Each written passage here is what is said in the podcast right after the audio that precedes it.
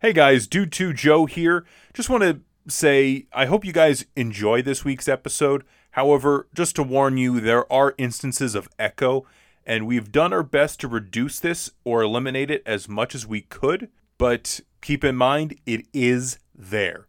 Anyhow, now onto the disclaimer. Oh, the following is not intended for younger listeners.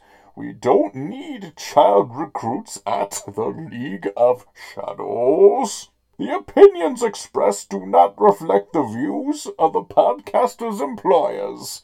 Believe me, once you are employed by the League of Shadows, you will never need another employer again. Anywho, here's this week's episode of Two Dudes, One Double Feature. I am the Two Dudes Reckoning!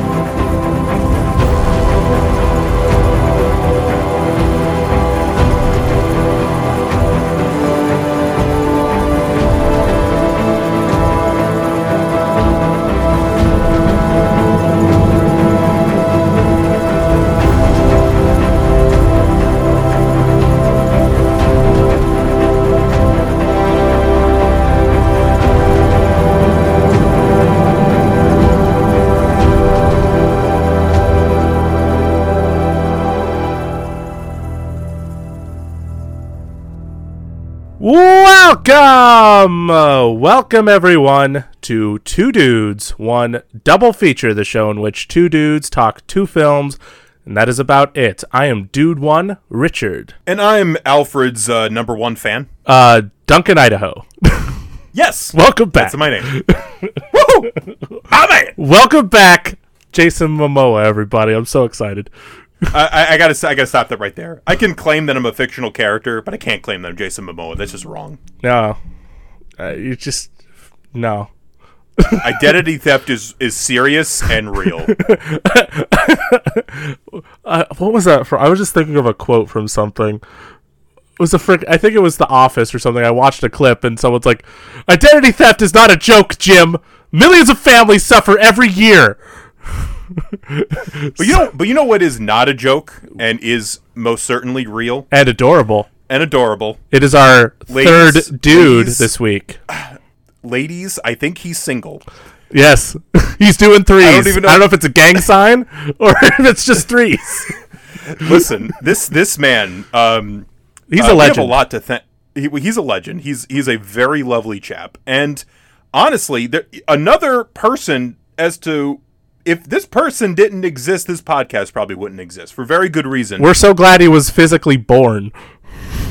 yes, for for a multitude of reasons, because he is a lovely person, but also like he really just incredible dude, and actually he was the reason why Richard and I met, mm-hmm. which is kind of wild to think about it. And we've we've referenced him so many times too. Like we, he's probably the one we name drop the most of all the people that we talk about on this show. Uh, the ladies and gentlemen, Put your hands together. the three the, the should be three time Oscar winner and the recipient of the second uh, two dudes award for should have won everything, Andrew Gifford. Woo! Th- thank you. Th- thank you for having me. Are you okay?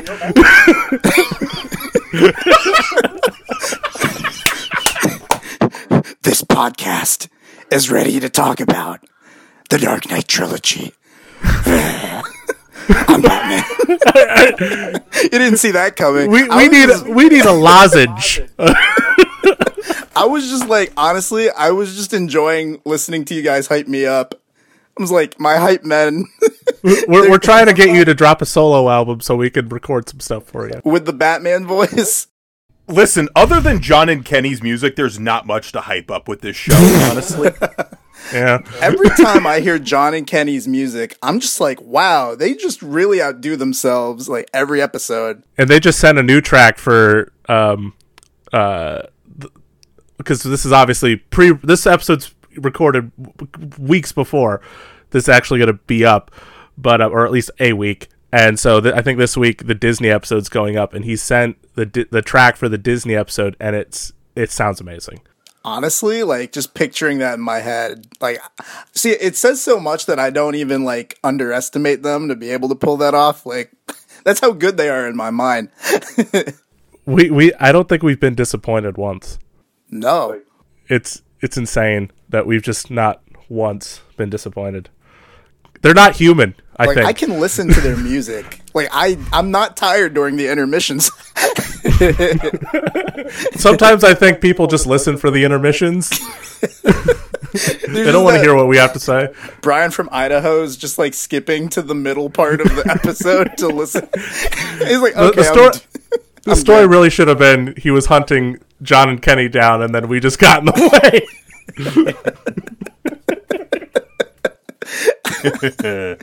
Well, honestly, guys, like just to say, it's an honor to be here. Honestly, like so I feel like this episode has been a long time coming. Like the movies we're going to be talking about, I'm surprised mm-hmm. wasn't done already.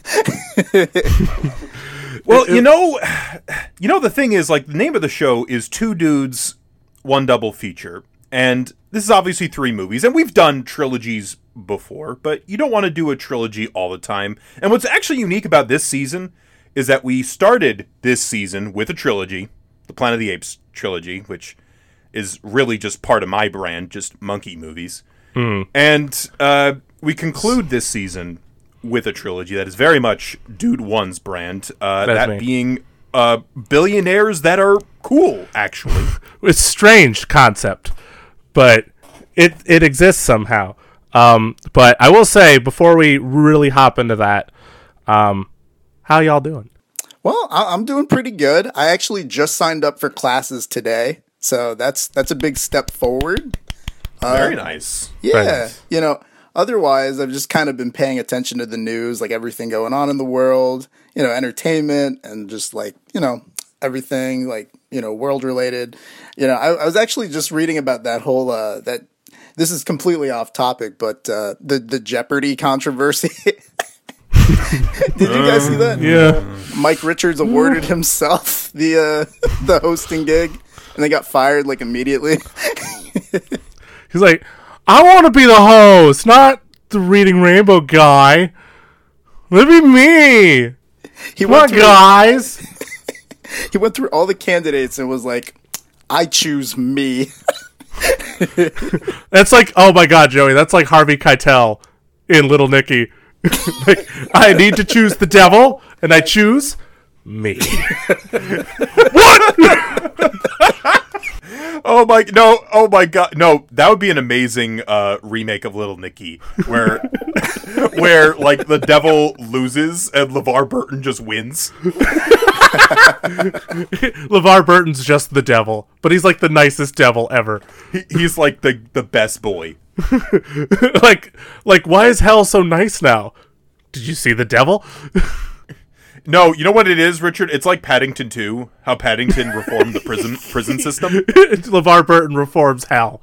I need it. But man, no, and then but we get cast. You and I get cast as those two guys who are like Nicky's buddies.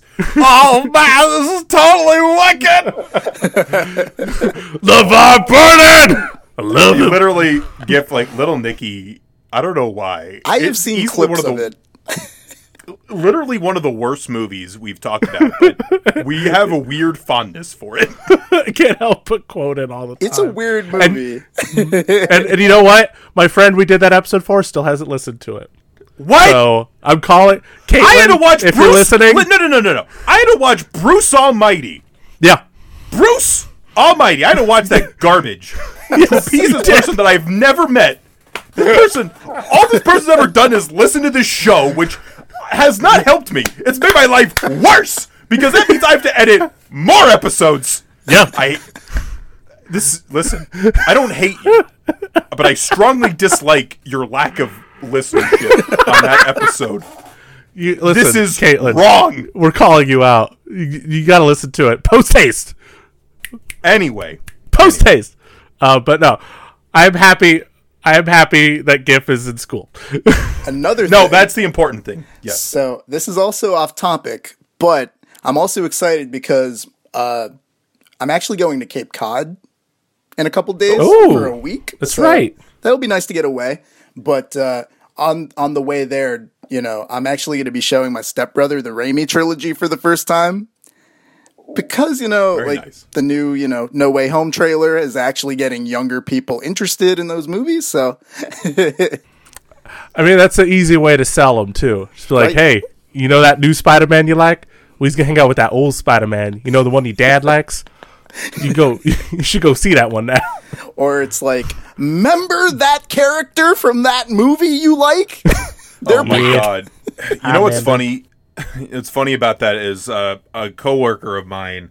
She started the M. I basically told her the order to watch the MCU in, and she's gonna keep going with it. But now she's got to watch the Raimi Spider-Man movies now. and the Amazing Spider. You know, at least at least with those first few, you know, even the third one's not like the worst thing ever. At least They're now. all fine. I Yeah. like them all. So, fine. so you're having a good time. I mean, you know, Willem Dafoe. He's just so More like Willem defriend. Willem, my buddy. I surrender. Doesn't surrender. He just punches them.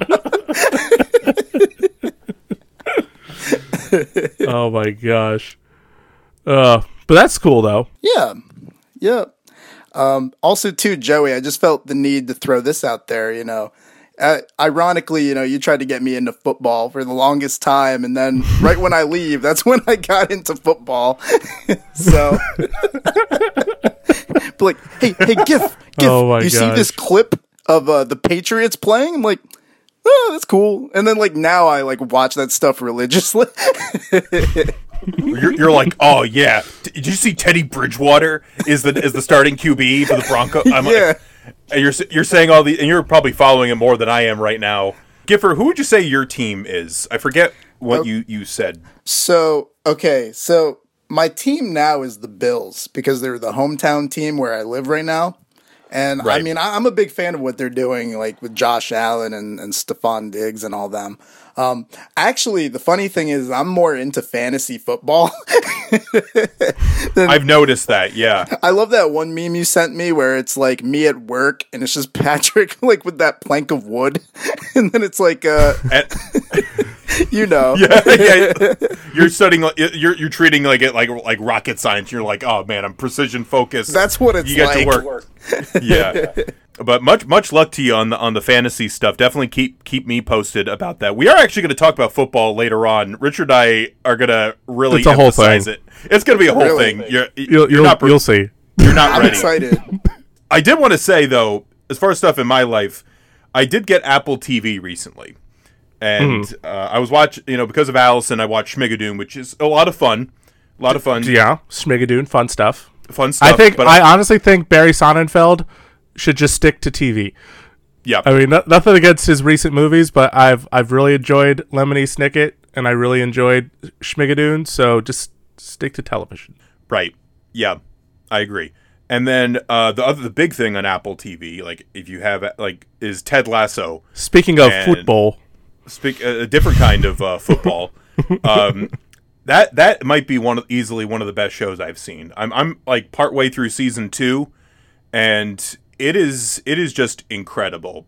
Um, I don't I don't want to like spoil too much about it, but it's just like I feel like it's something we like. I hate to sound like righteous, but it's like it's something we need right now. I feel like like it's like uplifting, kind of.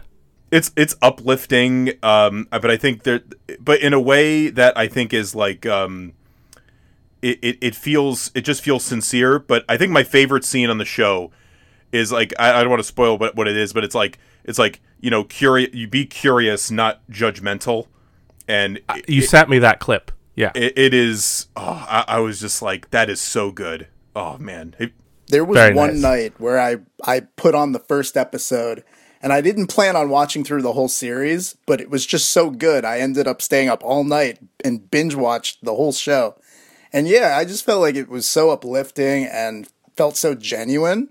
You know, Jason Sudeikis just like Yeah. sells Ted Lasso so well, and uh, the characters are all so likable too. They're so memorable. I loved it. Yeah, I, it's, I haven't seen it. it's a great it's a, it's a great I'll- show. I'll get around to it. I'm sure at some point. I'm sure if I hear enough about it, I'll probably watch it. Richard, did you have anything to add in your in your life and your in your sphere? Well, nothing important really happened to me this week at all, except uh, Monday was my birthday. Yay! Happy birthday! Thank you. No, I um yeah, Monday was my birthday. I turned 31. Did you have 31 candles on the cake that you had to No, blow it was out? just it was just a big 3 and a big 1 and I was like, "I'm 13."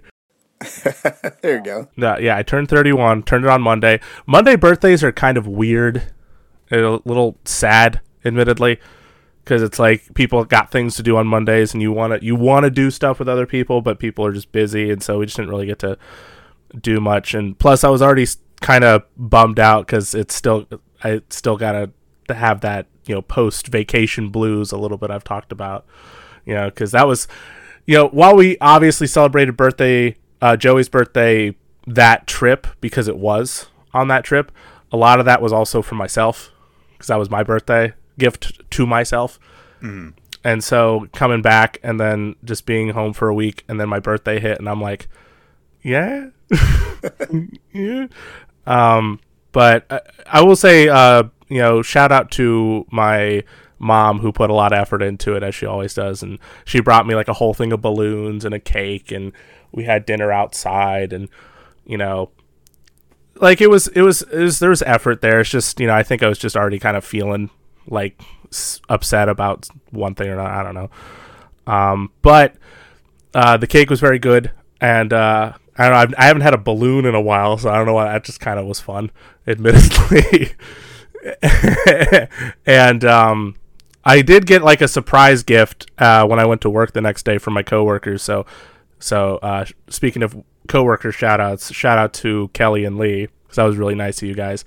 Um, they got me a bunch of like little knickknacks that they found at the bookstore.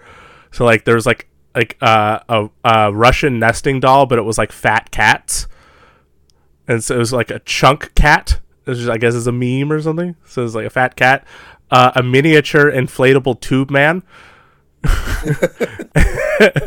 and a mug that has a bunch of uh, birds on it, but it's called the foul language mug. So it's a bunch of birds that you know have like you know suggestive names.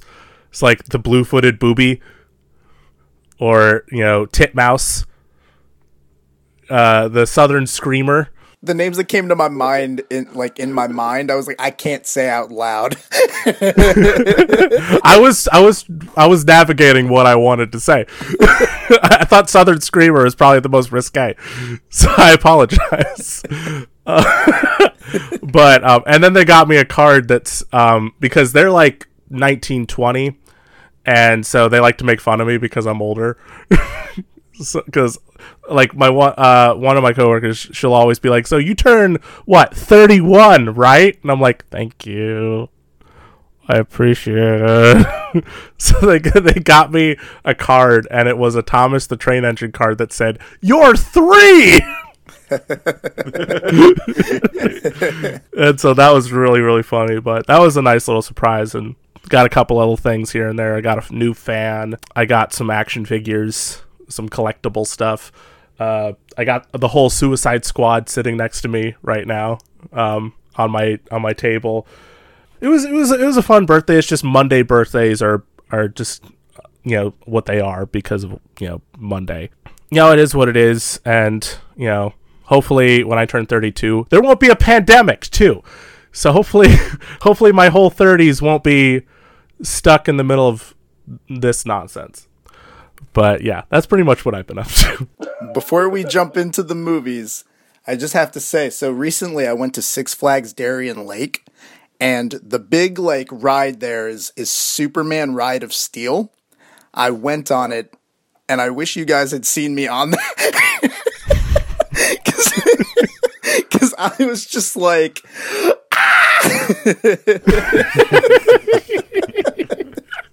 Just like Now I'm just picturing. See, now I'm just picturing like like a red and blue roller coaster, and then GIF just like that's what it was like. like you your face turns into weasel a little bit. Just your eyes are like coming out of your head a little bit. like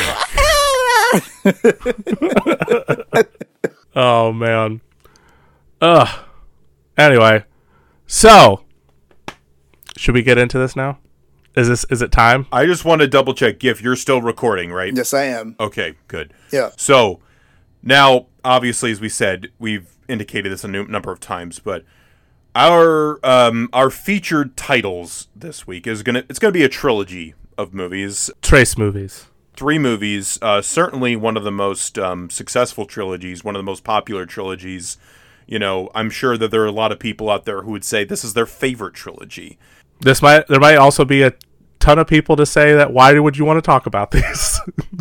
Yes, there's also that group of people. And I say to those people, why are you listening to this podcast? You know for a long time that Dude One is a huge Batman fan. You must I'm have here. seen this day coming a long ass time away. So, Why did you put this on when you see the title? you you weirdo. What are you doing? I, I- honestly, I might be flattered because it might be like a, a Howard Stern sort of thing where people just hate listen. and I'm like, all right. Baba Booey. Um, but uh, the, the, you know what the funny thing was? So obviously, if you have been listening, and you you know that I've taken Joey on this journey, talking about at least the '90s Batman movies. So we talked about all of them. In fact, GIFs is sort of the reason for that happening because he suggested the first episode pairing, which was Superman Batman. So that episode Wow. suggestion okay. kicked off this train of me going, I'm going to show Joey all the 90s Batman movies. Wow, I, I did something. Yeah. you you you were a bit you if you was again if it wasn't for you And I would also say too, the Superman Batman is probably the first episode of Two Dudes where I'd be comfortable calling it a Two Dudes episode. like the first two are experiments. They're they're experiments. They're like prototypes. That is like the first true Two Dudes episode, in my honest opinion. Yeah. So so yeah, but the funny thing is I only ever planned to do those movies and then for some reason this ended up being on the docket. I think we cuz I think there was a plan to do like uh, an apes Dark Knight sort of pairing, but then obviously it just seemed like a lot. So then we just sort of split it up and talked about the separate trilogies as opposed to like all or one of the movies. But it's just it's kind of funny to think about how I was intentionally getting you through those movies, but then I never at one point thought let's talk about these. I didn't even think I, I maybe I thought you were like you didn't want to because you were probably going to be Batmaned out at that point. But Well, here we are. you know, in, in fairness, I don't think I never thought we'd ever get to sixty episodes. Here we are. I am so proud of you guys for getting this far. it's so cool. Dedication and boredom, and and I, I think enjoyment is in there somewhere. You see, No, no, you know what? There is. Something good came out of this pandemic. You know, you guys, you know, just talking. So, so the moment the pandemic's over, I'm sorry, we're canceling the show.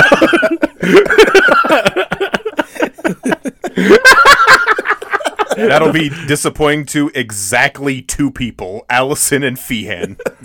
and my sister, And me. she's also a listener and giver. People like the show. It's weird. It is weird. You're right. Why? Oh No, my but god. but listen, this trilogy, it's a big deal. Whether you like these movies or not. We're gonna Big we'll deal. get back to that point later. But point being, it all starts it all starts with this little movie, 2005, the Christopher Nolan directed Batman Begins. Again, just like our podcast title, it it no explanation needed. you just know exactly from that title. What is this? It's about Batman starting. That probably was the prototype title, and they were like, you know what? I think begins is a better word. the alliteration. Come on, guys. You can't do Batman starting. Batman loading screen. Batman um, uh, buffering. You know what I call uh, Ba- Batman? th- This is not going to get the Batman buffering is Batman v Superman. 'Cause where did that lead us? Batman Yeah, this isn't going to be in the edit, but just you wait. Batman shows up. Batman here. but yes, Batman Begins. I, I can only speak for myself. I mean, I we all saw. Did we all see this in theaters?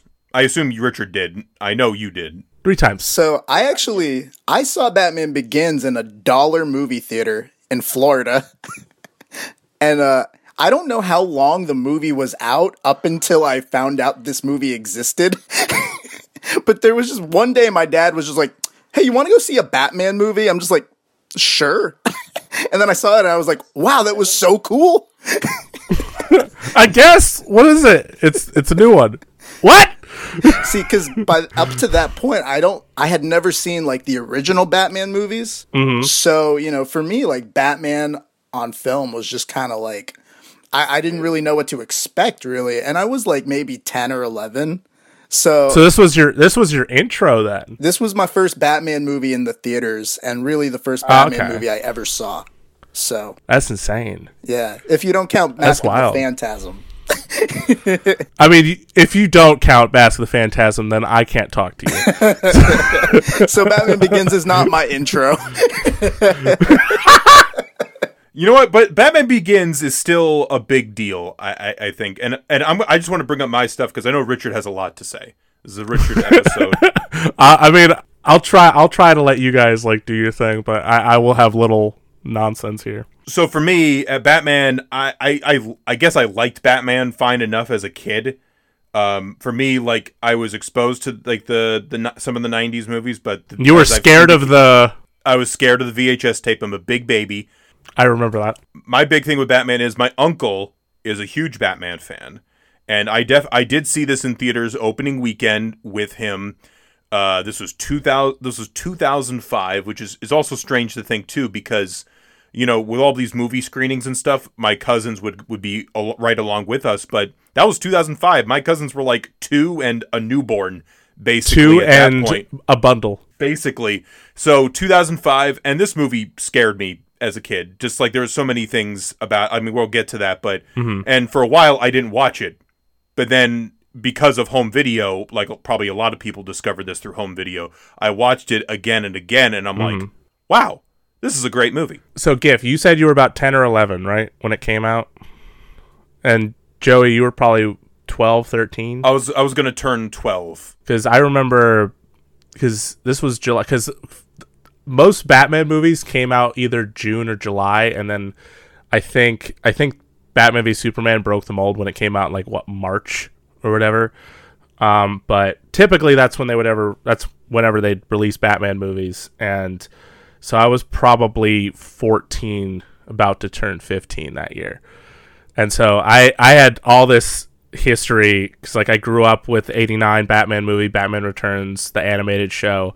So I had literally just watched all that, and I remember, I remember this specifically. Do you guys remember the OnStar commer like the Batman OnStar commercials? Does that ring a bell at all? I've seen them on YouTube. I don't. So th- there were these commercials these that OnStar did. It was like between the time of uh you know, obviously Batman and Robin and Batman Begins, so obviously it's 97 to 2005, so it's big old gap of time and each commercial was essentially Batman fighting different uh enemies like Joker or Riddler or whatever. And um he used OnStar to do it. So obviously that was the commercial. Um, and you could see them on YouTube. There's like I think they're all on there. And at one point they had a contest where you could win a chance, like a walk-on role on a future Batman movie. And I think about that all the time because obviously I imagine that was like around the time they were thinking of doing a sequel to Batman and Robin, which never happened. Um, and so I wonder if they held true to that to the contest winner and they got to be in Batman Begins, which I'm thinking they didn't. But I've I've been curious. Like every time I watch Batman Begins, I'm like, I wonder if this is the person that won the contest. like it's Rutger Hauer of all people, apparently. That's how he got his role. No, no, no, no. You know, you know how he how he found out. like Morgan Freeman walked into his room. Did like, you get the memo? yeah. Imagine imagine being one of those fans and like you know you, you watch batman and robin like oh that wasn't very good. And then like eight years later you get to go to see, see the set of a movie like batman begins. The quality upgrade. Wow. Or even like at first you'll just look around and just be like, "So why am I in? Chi- is this Gotham City? I'm just in Chicago right now. Where's the neon lights? it, it's like the mask I'm so know? confused." it's like that mask contest where you know Yeah. so, mm-hmm. but you know of course like if you had the chance to visit jamie kennedy on the set of son of the mask would you take it probably not Would you be excited? I'll be like, I love Scream. I like the Scream movies, even though you're only well, you're in the all three, but you, you know you only lasted so long. But you know it is what it is. um, but but anyway, so I I always rem- I always think of those OnStar commercials whenever I watch Batman Begins. Um, but I I remember I think I saw it.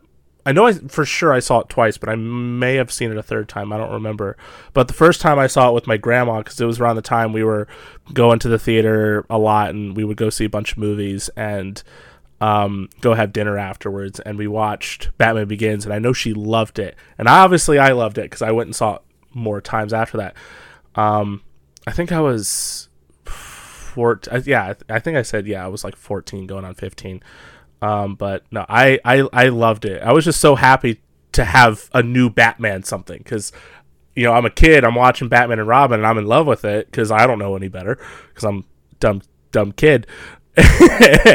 Though I'll, you know, as I've mentioned before, I, I have my my the things that I do like about it in retrospect. Uh, but uh, going into the new one, after all this time wondering why there was not another Batman movie and finally getting one and it being this one, I was I was so stoked about it. Nod. Nods. Nods. we're we're back to the nods. You, hey, uh, Rock and you know, roll. Light it up. You ever thought about how okay, so there was eight years in between Batman and Robin and Batman Begins, but then the eight years between The Dark Knight Rises and like now, Batman's in so many movies. It's it's it's the proliferation. Like ever since it's funny because like ever since I think especially the Dark Knight, it just became such a thing where like I think DC feels like the only way they can make money is with certain characters, which is kind of sad to think about because I mean they're sort of pushing it on Harley Quinn now, which I mean I like everything they've done so far, so I have no real problem with it, but they're definitely pushing that on her and sort of take because I think people are now vocally getting sick of Batman, and so they like to let him know. So now they're just saying, "But what about Harley? You're the '90s kids. Remember you grew up with her in the animated show." but if we can if we can just say this um like allow us to make you sick again with batman so unlike the other batman movies where we ne- where we really just neglected to mention batman first i'd really just want to say this is a batman movie and i'm not Yeah. making that as a joke it's batman this is a movie about bruce wayne also known as batman Also known as a good billionaire, huh?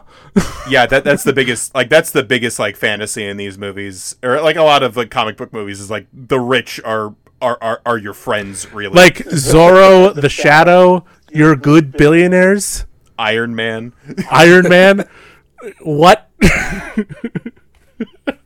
Uh, but but this but like this, this movie really focuses on because one of the big things everybody talks about with those 90s batman movies it's Is that like he's he's kind of like it, like a side character. he's a side character it's like ex like movie star whether it be jack nicholson or arnold schwarzenegger or tommy lee jones and then you get somebody else's batman and th- Yeah. then some people who have been batman some some good actors but like it's li- it's literally just like batman's just a sidekick in his own movie not a sidekick but he is like a side character in his own film which is kind of weird. It's it's i mean i understand the thought process based on some people's interpretation of it but at the same time like it's just it at the end of the day you kind of want to just make batman the focus at least for the first movie because obviously with the second two i think it's more of an ensemble case but you really want to establish that one thing is that batman is this important character. And i think because I was watching a bit of the the the conversation between you know the other fa- like the only other famous two dudes I could think of at the moment, Nolan and Donner, and um, it's a great special feature by the way. Um, but like uh, I think Nolan at one point was saying how he wanted another reason why he wanted the world of Gotham to seem have to have more of a realistic look to it uh, was to emphasize the extraordinary and sort of you know make Batman stick out more.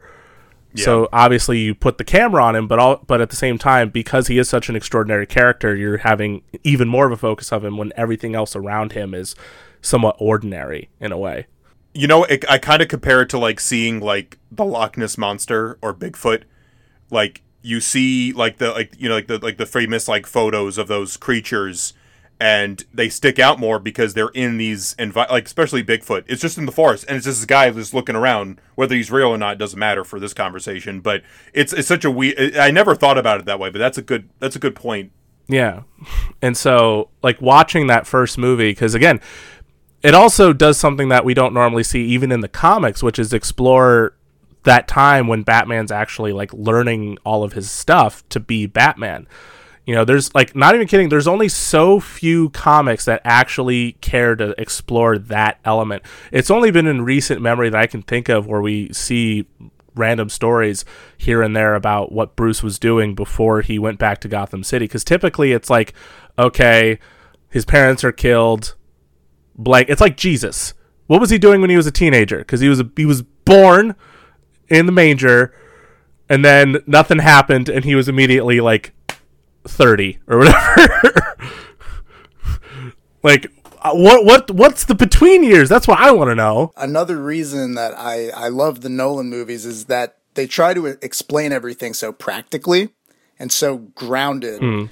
It's easier to relate to the characters and it's easier to believe like, okay, Batman could exist If there were nice billionaires, if there were nice billionaires, yes. if, there, were- if if if that was such a thing, if we didn't have billionaires that all they did was ride penis rockets and make robots because they want to. but that's a whole other conversation. Batman though, it really is is a character. We really get to know Batman as a person because in the first one, in the first like in the Michael Keaton one, he's sort of a, an enigma, sort of a mystery. Which which worked for that narrative, but then later on it just sort of felt weird. Yeah. Yeah, it, fe- it felt weird, but it's nice to know like Bruce Wayne. Like you really get to see you know why he had to leave the movie theater, you know, and how that plays into his you know into his psychology. And I love one of my favorite bits too is is Is it um, the you gun know, bit? the gun bit. Yes. years la- years later, you know, he want he really wants to kill the guy who killed his parents. it it's just it, it shows how human he really because like that's always one thing that people always say like oh I like Batman because he's human as opposed to all these fantastical characters. Like being human is an emotional thing ultimately. So like you can say that about Superman. Superman is very human because he's a very emotional character regardless if he can you know deflect bullets with his with his freaking chest hair. Point being you know you relate to him because of you know mutual ex- because of the experiences that he's gone through which are very human. With Batman you know he's an angry person because he was he lost someone near and dear to him at a very young age. And all he could think about his for the rest of his life at that point was getting revenge. And the opportunity was presented to him and he was going he had a gun. He had it cocked. It was in his sleeve. He was walking up to the guy. He was ready to do it. But instead he stops and notices someone else jumped in front of him. And it's not that he had a moment of realization that what he was doing was wrong, it's that someone took that opportunity away from him. And he was still wanting to do it. But then he had that obviously the moment of reflection. He talked with uh, Falcone and you know that whole scene. But like I remember seeing that in the theater and just kind of just I guess just kind of like being somewhat surprised like to think about that because you as I again reading the comics I only ever thought of Batman as well he lost his parents so he's Batman but you don't think about that in between stuff and so at least that's what this movie does. That's so great. And I think about like his training stuff with with with I'm gonna s- I'm gonna say the name as it's pronounced in the movie. that's fair. I know I know it's Raish. that's okay, fair. Before somebody gets angry at me, me. it's it- uh, it's it's uh, I like or as I have in my notes, Razzle Dazzle Al Ghul.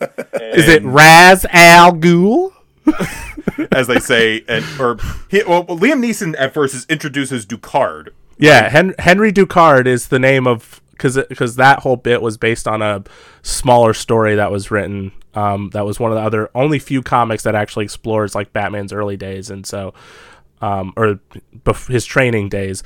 And so there was, I guess, he met a character named Henry Ducard who was like a, I, I don't remember if I'm being honest, but like he taught him a lot of stuff. So has nothing to do with with Ra's al Ghul in the comics, but they made him one and the same in the movie. Right. And like, if I'm being honest, I think he might be like my favorite. Like Liam Neeson might be like my favorite villain Like the whole trilogy. in the whole trilogy. I, I like the role that he that he plays.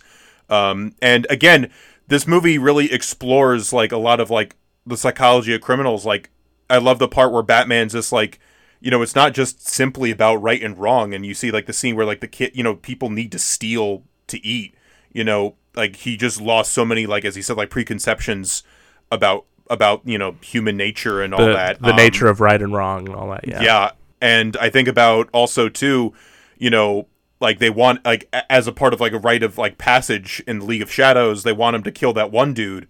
He's like, I, I'm I'm not you know, I, I can't be this guy's executioner. That's not right. And even after like after like he like he has that fight, he still tries to save uh, save Liam Neeson. Like like he just knocks him out and then he's like, I'm gonna. I like him, so I'm gonna save him. But I, I as we love to say, Giffy out. It's like I'm just gonna leave you here, and I'm just gonna go. I'm getting on my jet, going back to Gotham. Talk to you later, guys. did we did we have any other like big things we wanted to say about? Well, I mean, we got to talk about Christian Bale. Well, yeah, because I mean, it's and it's funny to think, even though it makes sense in when in context, but it's just funny to think that Nolan cast him because, you know, like I feel like every Batman actor to some degree has either through like a mutual just ex- working with them before, like with Michael Keaton being in Beetlejuice and Tim Burton going Batman, that guy, um, or like I think I think it was Tombstone that got Val Kilmer the Batman job, if I remember correctly. Um, and then I think George Clooney was just available. I think that's what George Clooney would even say. Like, I tried it, it didn't work out. I'm sorry.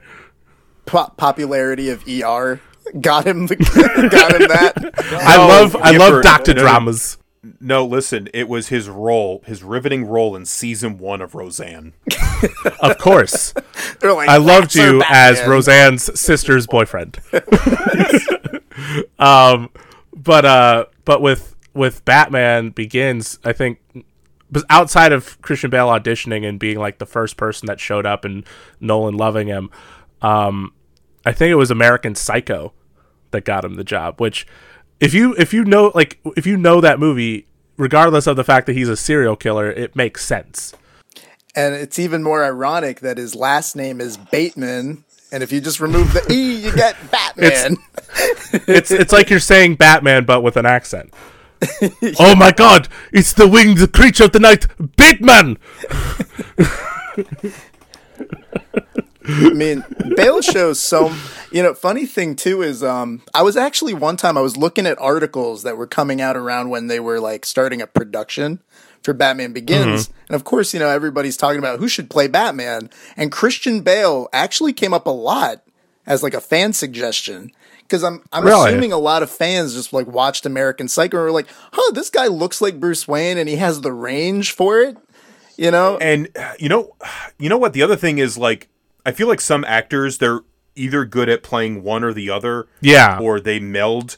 I love Christian Bale, especially in this movie, as both um, Bruce Wayne and Batman. Because like one of the big things that uh, tr- like borrowed from like Zorro and all this tradition is like the dual identity, which I feel like is such a missed opportunity nowadays. It's it's so like just thrown away now. I just love how much of a dick he acts like. It makes me think of uh, like Mark of Zorro with Tyrone Power, where Tyrone Power he acts like such like a, this is an old term like a fop, and he's like, "Ugh, this is rather fatiguing. This is disgusting." Meanwhile, this dude is out there saving the people, saving the day, kicking the alcalde's ass. That's why I love when he's like, Well, a guy who dresses up like a bat clearly has issues. yeah, I love stuff like that. Or when he buys the hotel and he's like, he's it's like the swing Set- rules, uh, setting some new, rules, rules about the pool area. like oh, and um i think my favorite scene with him as batman um and i was talking about this with my brother like when, when it, like gordon's partner is like you know Flass? after the falafel and he like Yes. is hanging him. Yeah, that's my favorite swear one to god too. swear to me and i think that's where the batman where the batman voice works the best Yeah, and the which I, and I, it, it, it's it's a choice that he makes in it because I know it's infamous is the Batman voice because you know he talks like this, you know, tell me where he is, you know that whole thing, which again it's a choice and I think like I said before I think I said it a couple episodes ago that I think that's part of the reason why Nolan wanted him because like he bothered to change his voice when he was Batman, whereas like which I think Michael Keaton actually kind of started that because like Michael Keaton's voice is different when he's Batman versus Bruce Wayne, and then and then that was incorporated in the animated show with Kevin Conroy, which who kind of abandoned it, it a little bit later, sadly. But um, Bale obviously made a radical choice and went from being his normal like well not normal because he's Welsh, but like his normal American voice, and then when he's Batman, he he talks gravelly and he he really gets intense with it. And sometimes it's terrible. I'll full on admit. And like there like the where's the trigger bit in, in Rises, which we'll get to that, I'm sure. Like that particularly the the other two movies for this movie i think it works pretty well but also Yeah. considering he's not batman as much Yes. as he is like in dark knight you know Yes. Going into like him doing that in this movie, like I, I, I never thought of it, admittedly. Like I never I guess I never had a problem with it. I know like afterwards I'd have friends come up to me like, his voice though, I'm like like and then I have to think about it, I'm like, I mean, yeah, it's gravelly, but I mean, I, I, I was intimidated. He could have maybe like brought it down a couple notches, you know, kind of like what When it Keaton did. when he whisper growled, I thought it was the most effective in like other movies. You Yeah. know what I mean? I was thinking about this like when he get when he yells, it could be it could it's a toss up. It could be terrible, Yeah. it could be great. because like you you either get like swear to me or you get where the fuck we are Which I, I appreciate the logic that went into, you know, him changing his voice because of course like with the realistic setting they're trying to go for, it's like, well it'd be weird if he sounded like Bruce Wayne. Cuz cuz then you'd be like, "Bruce? yeah. No. No. It's not me." like as you said batman's the big focus however i think one of the the really like one of the big highlights of these movies the supporting cast is outstandingly cast. The cast i think all the way through this movie is uh, and that's another thing nolan was talking about with donner is just like how much he loved the cast he had for superman with like hackman and ned beatty and obviously christopher reeve margot kidder um, all these people that were just perfectly cast for their roles. I can honestly say the exact same thing about batman begins like because first off like Bale's amazing, and I, I do really like him. I know people like have their feelings, but like I do love Bale a lot as Batman. However, I also got to give a shout out to Michael Caine because he is. I mean, Yes. I love Michael Gough. I will love him to death. He's he's amazing, and he touches my heart every time I see him in the '90s Batman movies. However, if I was talking purely just from a from a written performance, like just all around quality, Michael Caine is the best Alfred. I would also argue he's the heart of a lot of these movies because one thing people talk about with Nolan is sometimes like the lack, like there's like a, a I don't want to say lack of humanity, but like sometimes the emotions are like muted. But with like one because that Alfred Bruce relationship is so important. I think about when when Bruce breaks down when he's a kid after the after the funeral, mm-hmm. and I was gonna say- just say- I would say the throughout- same thing. throughout the whole throughout the whole thing. Like you, you really need that piece, honestly. And Michael Caine's just the linchpin as far as an emotional thing, because like I, I feel like with a lot of these roles, if you didn't cast it right, it this thing could have gone belly up. Yeah. you know. And I think about that, and this is one that I think might be arguably the best cast at, in all three. As far as the character that appears in all three, I think Gary Oldman as Commissioner. Uh, he doesn't start Commissioner Gordon, but as Gordon. It should also be noted that he looks comic book accurate Yeah, because I mean, obviously, you know, especially during this time period, it would seem like such a struggle to make things look like the comics. Like you think of Galactus in Fantastic Four just being a cloud, and like, and then you jump to like you know 2021, Suicide Squad comes out and Starro shows up and he looks like the comics. So it's like it's I'm happy the progression has happened there. But you go back to 2005 with that first movie, and granted, it's not a major thing because I mean he's a he's a redhead dude with a mustache and glasses. But regardless, they made they put the effort in to make Gary Oldman look like Commissioner Gordon, and he does. He looks just like him. Gary Oldman is a chameleon. He can he can become any role you give him. Like, and it's so funny because up to Batman Begins, he like he was always typecast as villains. yeah. No. Yeah. Which is, and it's funny too, because like I think of that, but I also think how, because I always think of him in like the Harry Potter movies as well.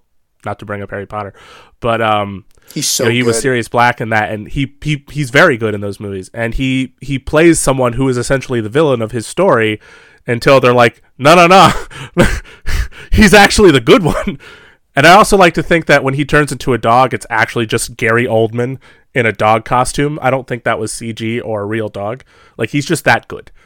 Kn- knowing Gary, because I was listening to uh, Francis Ford Coppola's commentary track for Bram Stoker's Dracula, which is one of my favorite movies, and Gary Oldman is freaking amazing in that movie. Oh yeah, and he was he was talking about like a rehearsal scene where he has like a like a bat costume in that, where he's like a bat monster, and Gary Oldman's like, "How am I going to get into the emotion of this thing if I'm not in the in the bloody costume?" I need the suit. so I do believe that yes, he probably would have been in the dog suit if that was an option. Uh, and I also I, I think like what warms my heart too, and it's a call, and it gets called back to in like the third movie when like he puts the jacket around Bruce. That part gets That me is a nice too. moment, honestly.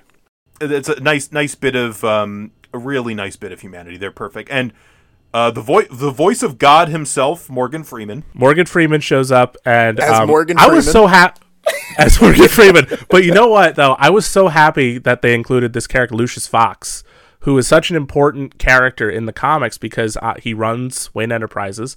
So you need him for logistic reasons because you know if Batman's kept bat, there's just too much on the table for Batman there. So you know it's nice that he has Lucius, but also Lucius being the tech guy because yeah, Batman is he's not an inventor necessarily. Like he he he has like made his own stuff and or fix things. He's smart enough to do that, but he's not necessarily like the guy that makes his own shit. And so Lucius Fox has always been the guy to help with that and like, you know, get some of that in place. So I was happy that for once they actually included him in these movies. and it should be noted christopher nolan is a if i'm not mistaken christopher nolan's a big bond fan Hmm. Yeah. H- huge Bond fan. and when i when i was watching these movies like whenever they go to like the I call it like the fake bat cave where everything's just like lit up like a like a like a giant Walmart warehouse or whatever. And- uh, but like it makes think of a James Bond movie where you have all the like, these different gadgets and they test all this different stuff. It, it's like it, it's it's kind of cool and it's like sort of Nolan's way of being like I'm making a Batman movie, but I'm making a Bond movie as well, guys. See, it's, don't tell anyone. Give what you were gonna say. Well, I, you know, I think that Morgan Freeman as Lucius brings so much levity to the movie. Where it's like Yeah. it's mm-hmm. so serious, and then up to a point, like it's just fun. Like him showing Bruce the gadgets, telling jokes, cracking jokes. I'm just like, okay, this is a nice like little break from all the brooding and seriousness. But you know what's I, I speaking of, I love when he finds the tumbler. When like the this movie's version of the Batmobile Does it because come he in because black? does it come Yeah. in black? Which people always talk about. I think it's somewhat misrepresented, but people always talk about these movies as being like these super dark, grim, like blah blah blah, and it's like. Yeah, there's darkness and there's grittiness, but a lot of it is something that's just already inherently with Batman to begin with.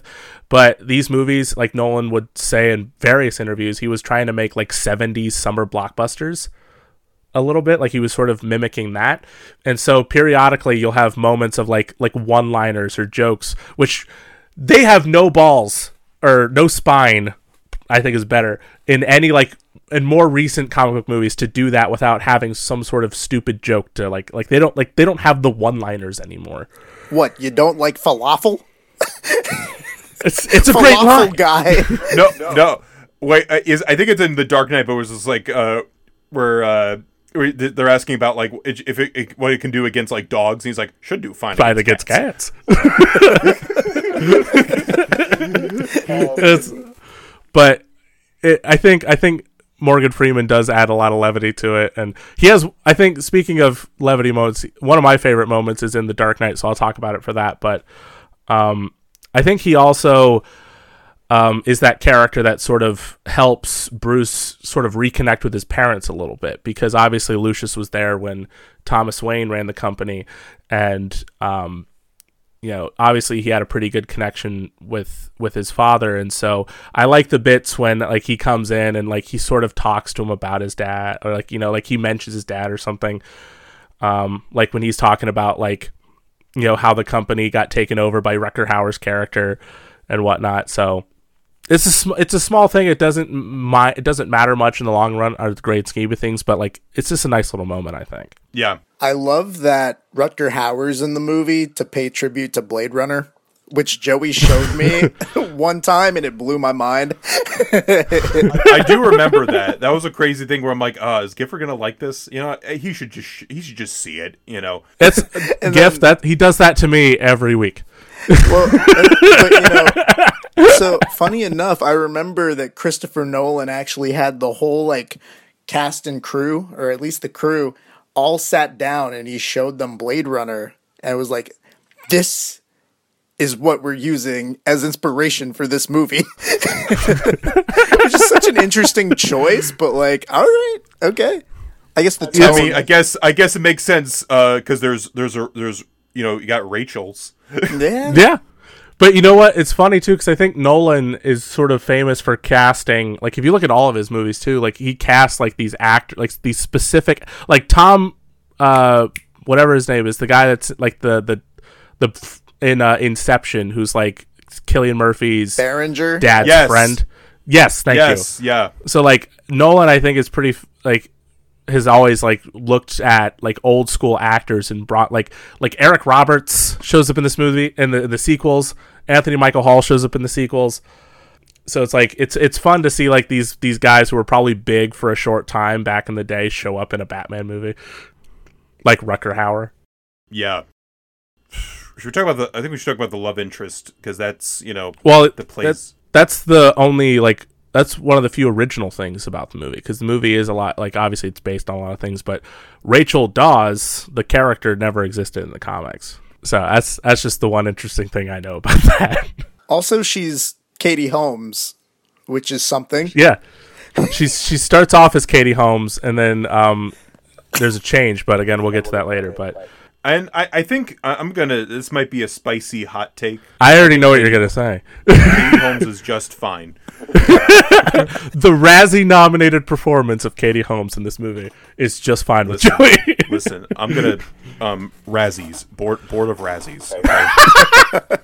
Okay? this is this is the next um This Two is always- Dudes award uh for um most deserving of of apologies for the pr- apologies Katie Holmes in this movie. She's fine. I think she's fine.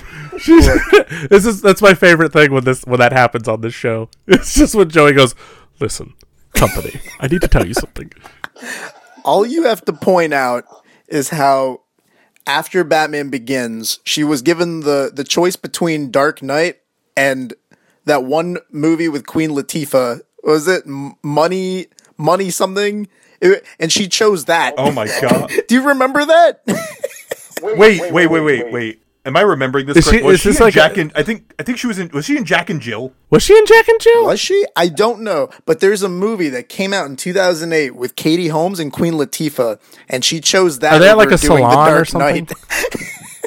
Mad Money. That's what it is. Oh, oh my God! It's like I would rather hang out with Queen Latifah at this point. But listen, listen, she was she was in Jack and Jill. She was. Oh my! g- Oh, She- no! I think she was uh I think she was A- Adam Sandler's wife in that movie. Of course. That makes sense. Adam Sandler can only ha- can only be married to like the more the more attractive Hollywood actors. And it's also important um Rachel's a pretty crucial character because Batman is obviously a vigilante. So if you're a vigilante, you must not have the best faith in the system, or things are just so bad. I mean, because Gotham's very pretty corrupt. We're going to talk about this in the second movie. Yeah, Gotham's terrible. Gotham's a very, very bad place to be, and I would not recommend moving there. Reminds me of real life, the real world.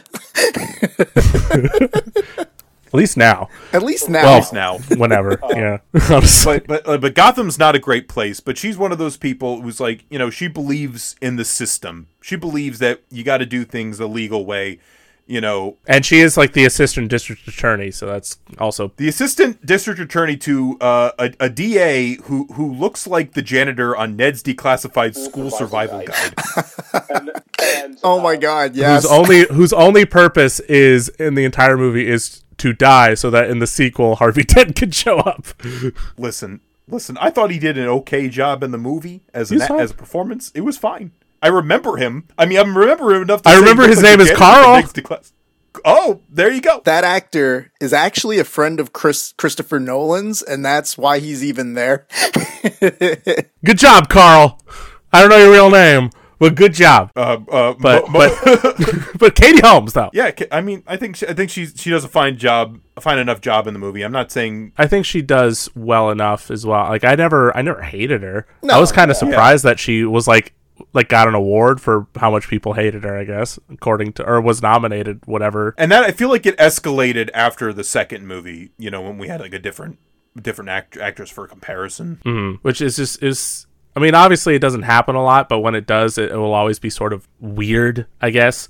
It's like like obviously like the Ed Norton Mark Ruffalo thing, which I'm wearing a Hulk shirt, which is why I thought of that. At the time, like I'm not sure if this played into it, but you know, she was married to Tom Cruise at the time, and I think that's when things were kind of weird there with Tom Cruise. I you know what I remember often like she would be like because you know this was just stupid journalism. Like the only thing they can ask you know female celebrities is like who's a better kisser or you know what do you like to drink? Like like nonsense questions that are like like why? So like I think at the time they were like who's a better kisser Christian Bale or Tom Cruise? Like that's her that's her like at the time that was like her husband or whatever or like why would you ask that question what's what's the thought process behind that like who's a better kisser my coworker or the person Or i'm in a husband. relationship with i don't know let me think about that we, we were talking about the villains before. We talked a bit, a little bit about Liam Liam Neeson. You know, in this movie is Ducard and and Ra's al Ghul. essentially like he's sort of the main villain of the movie i mean obviously he's not the most prominent because there's that's the the way they build it up is that it's a twist and it turns out he's actually Ra's al Ghul because earlier in the movie we're told that Ken Watanabe you know let them fight himself is Ra's al Ghul Which can I say it was weird for me watching that because I'm like I was watching this movie and obviously I was like covering my eyes through a lot of it because I thought it was scary mm-hmm. at, with like the bat stuff. But like I always just thought he was just Ra's al Ghul throughout the whole movie.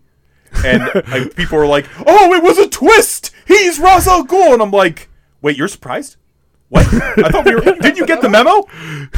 i guess not I mean, I guess not. I don't know. It was a weird thing for me because I'm like, wait a minute, that was supposed to be a twist. in hindsight, when like you look like at the it, like the indication wasn't even that he was like but you're Roz? Like even that didn't tip you off that it was the twist. well, also keep in mind it's like Liam Neeson, this big actor's in this movie, and he's just written out in like the first half of the movie. Of course, he was gonna come back. like, they, they were doing a Drew Barrymore in Scream. Like she shows up, you think she's a big prominent thing, but nah, she's dead. so But we also got to we also got to bring up um, Scarecrow. yeah, because I think it was the only time Scarecrow because like other villains that have shown up in in this trilogy, like Joker and Catwoman and Bane, have all been adapted in the earlier movies or even on the TV show. Scarecrow has never been adapted ever in anything outside of the animated show. And I think I remember him on Super Friends. yeah, just, just- there he is. but um, I like I he's kind of like the one character, the one villain that shows up in every single one of these movies too. So he's like that. He's another one of those like thread things. It's like oh, there's Scarecrow. yeah, But uh, Cillian Murphy, who plays him, I thought was very good, and he also auditioned to be Batman, which is is crazy ha- to have think. you Like, seen the pictures of him in the suit? I've seen the whole audition video. like when he was wearing the Kilmer suit and like doing the scene and everything. Maybe if he was like, cause he's kind of skinny, so maybe if he like bulked up a bit, I would have been okay with it. But um, I loved him as Scarecrow. I, I also just I really like when they I think outside of the the third movie, but like I really like the villain pairings in like the first two movies so much. Yeah, And I think that they, they, they work beautifully for the themes of each movie. In this movie, the big theme, you know, one of the big themes is fear. such an important thing, especially for Batman, and uh, especially for a Batman trying to establish himself and what he has to do to like be that character, which is you got to be afraid of him because if you're not afraid of him, then he is then he doesn't work. I mean, obviously we we saw that easily in the second movie. Um, in this one, you know, he's trying to like establish himself in that he's you know he's striking fear. That's why I like watching the movie. I thought it was like a horror movie half the time. Like I feel like each Yeah. each of these movies sort of is tailored to a specific genre, like the, the the crime thriller or the disaster movie. And this one very much felt like a horror movie. That third act is is really like I, I said like about Scarecrow like on the horse and like just like the oranges and just like with the fear toxin going over the place. Sorry, Gif, you were gonna say something? Oh no, I was just gonna say like you know the the fear toxin stuff. I love how it allows them to have some really just like crazy visuals in an otherwise really just sort of like you know grounded movie. So it really catches you off guard, just like how it just kind of comes out of nowhere in some Like parts. he's a bat creature at one point. Yeah. You're like, what? like it's the one time it's the one part of the trilogy where the special effects and some of the visuals call attention to themselves i feel like Mm-hmm. because the rest of it i don't want to say it feels like a documentary but it feels like you said it feels a little a lot more grounded just with you know batman's there but like Yeah. even like the like even though batman is like a freaking ufo kind of thing in the third movie it doesn't like it, it still feels real enough tangible. in that setting it feels tangible yes thank Yes. you like in this in this it's like yeah i think about even the stuff with like league of shadows where like like liam neeson is like disappearing into the crowd and you see like the eyes and like some mm-hmm. weird stuff going on you know but even just from like a, a practical standpoint, I love, I love, love, love his first official scene as Batman. When when they're when we're in the the the shipping yard and you have all the crates everywhere, and you're literally like very subtle music is playing, and you know the criminals are roaming around. They're like that's the first time I, w- I ever truly feel like I saw Batman, like the character I'm familiar with on screen. Not to you know you know play it play down any of the other ones, but like you can see the fear in these guys' eyes. Like the one guy, even the guy's just shooting everywhere, thinking he's gonna hit something, but he sees like a small glimpse of something. right And then the one time, and this is my only complaint about the entire movie, the one time when the quick cut editing fight style that was so prominent throughout the movie, and one of my least favorite things about the movie, but um, the one time it worked was in that scene because you know when he's fighting all those guys and you're seeing Falcone like trying to find his way uh, through the crates to see what's going on, and it's so disorienting in the best possible way because he's like, "What is happening? What is going on?" And then of course that great scene, he gets back in the car, he notices the driver's knocked out, and then he's trying to like you know get a shotgun ready, and then you see obviously the famous quote from every Batman, "I'm Batman," and then he headbutts him, and then we get that nice one-liner. Nice coat, which he says to the Russian guy from Snatch. I just love it when he like looks up at Batman just taking off. He's just like, "Damn," or "Nice," yeah. Nice. and these these movies I feel like too like even uh, like casting like smaller like characters and such like the like the coat guy it's it makes you think of like uh, the Sam Raimi movies where like the citizenry like the people that like Batman is protecting they feel like people they feel like like characters you know whereas a lot and a lot of these things like I think about Avengers Endgame it's like okay half the population was wiped out But who were they? other than the immediate impact of like the our our, our characters that we knew what about regular people and they they did they hinted They, that a little bit they talk about but, it periodically, but not. but it doesn't Yeah. it doesn't really like hit you in the same way like seeing the guy you know batman get you know bruce give up his coat you know it's Yeah. like a nice a, nice little thing I think that's a big reason why these movies, even though they use a lot of realistic looking locations outside of like the previous, like the 90s movies, I think that's part of the reason why Gotham itself feels like a character in these movies. yeah Because, I mean, obviously that first shot, it's this huge, sprawling city by the coast or whatever, and you're seeing literally huge huge area. And when you go into it, obviously it looks like a city you'd probably see like if you go to New York or if you go to, you know, Chicago or whatever where they filmed a lot of these movies.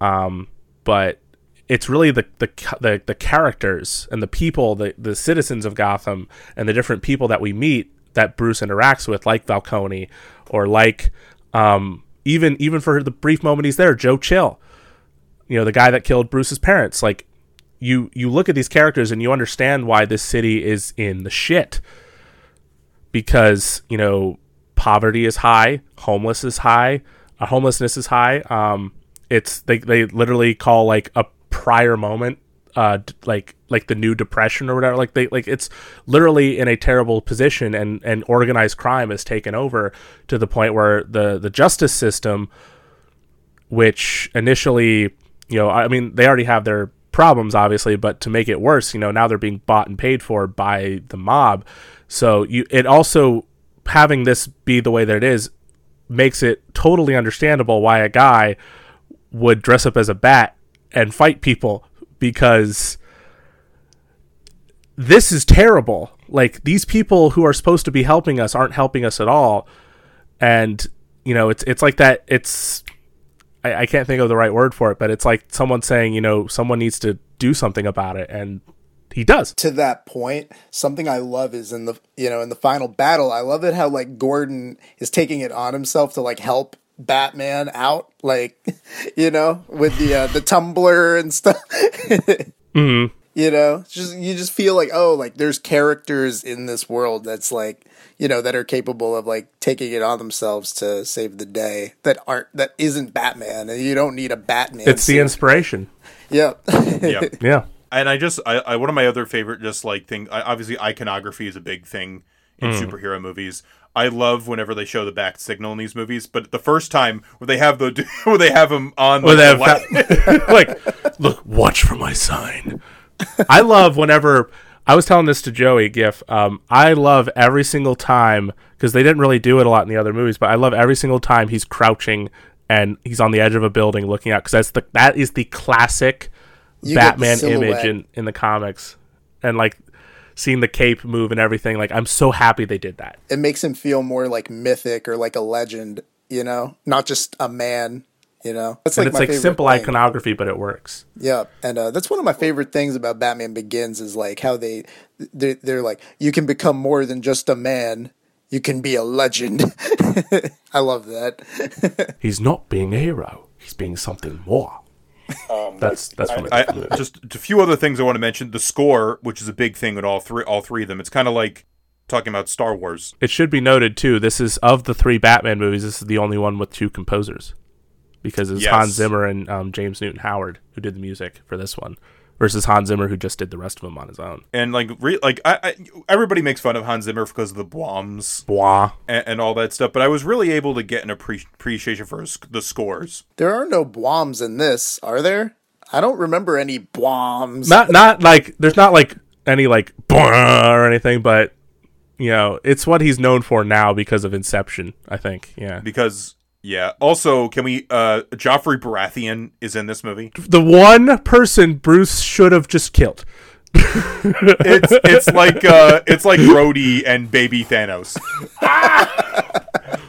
Why didn't you just?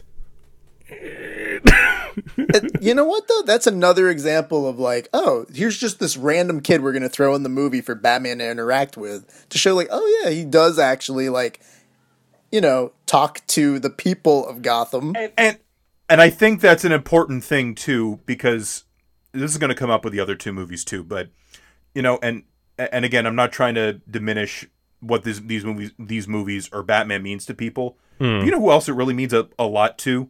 Kids Little one. and little kids and. I'm not saying you always just need like a child representative, but it's nice when you have like your hero, you know, the guy you're gonna buy a freaking action figure of after you see the freaking movie. You know, like like that's like we talked about that i think may i forget what episode we talked about that but we talked about it in another episode where like or at least maybe we just talked about in general where like you need to have that scene like in a comic book movie or like at least a superhero movie um with i'm sure with some exception where like you have a kid who's just like em- enamored by the hero. Like you see it in like every movie, like even like in Winter Soldier when Cap's walking around Smithsonian, he sees the kid and he just goes shh, and the mm-hmm. kid's like and just nods his head. It's like it's just that one moment where you're seeing that kid either like awestruck or excited that they're seeing this you know character that they're looking up to being the hero that they want them to be. You know, I, I remember people used to theorize, but I, I'm sure it was a joke. But people would be like, "That was that was Joseph Gordon-Levitt as a kid." Don't ruin it. I mean, jo- listen, it's Joffrey Baratheon. It's bad enough. That, that, that was Robin. Clearly, that kid is Robin. He's going to be adopted. No, Gifford, Gifford. They, they Batman movies only do a few things with Robins. One, have them be like overly too old.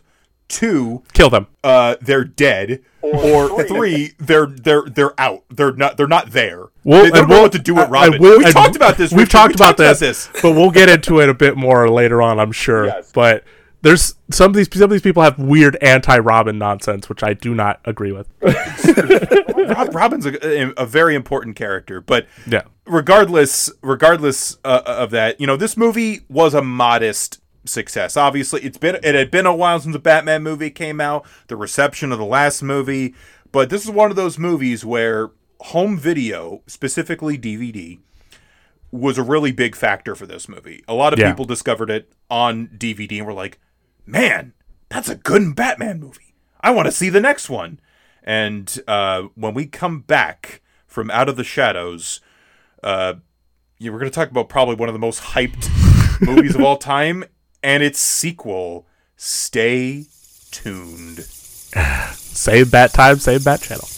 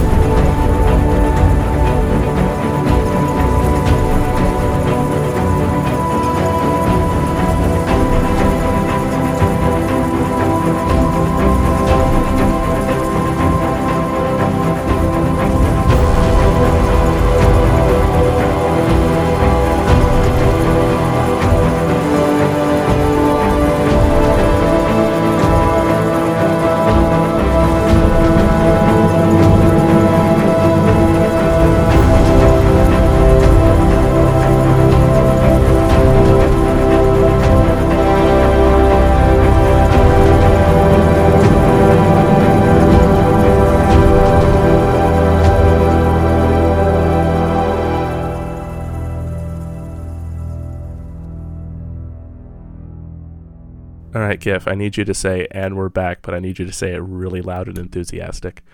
and we're back. Yeah! Little boy coming in clutch. Wow. I did my best Mickey Mouse impression for Joey. Oh boy! We're back, everyone! Hot Dog. Gosh.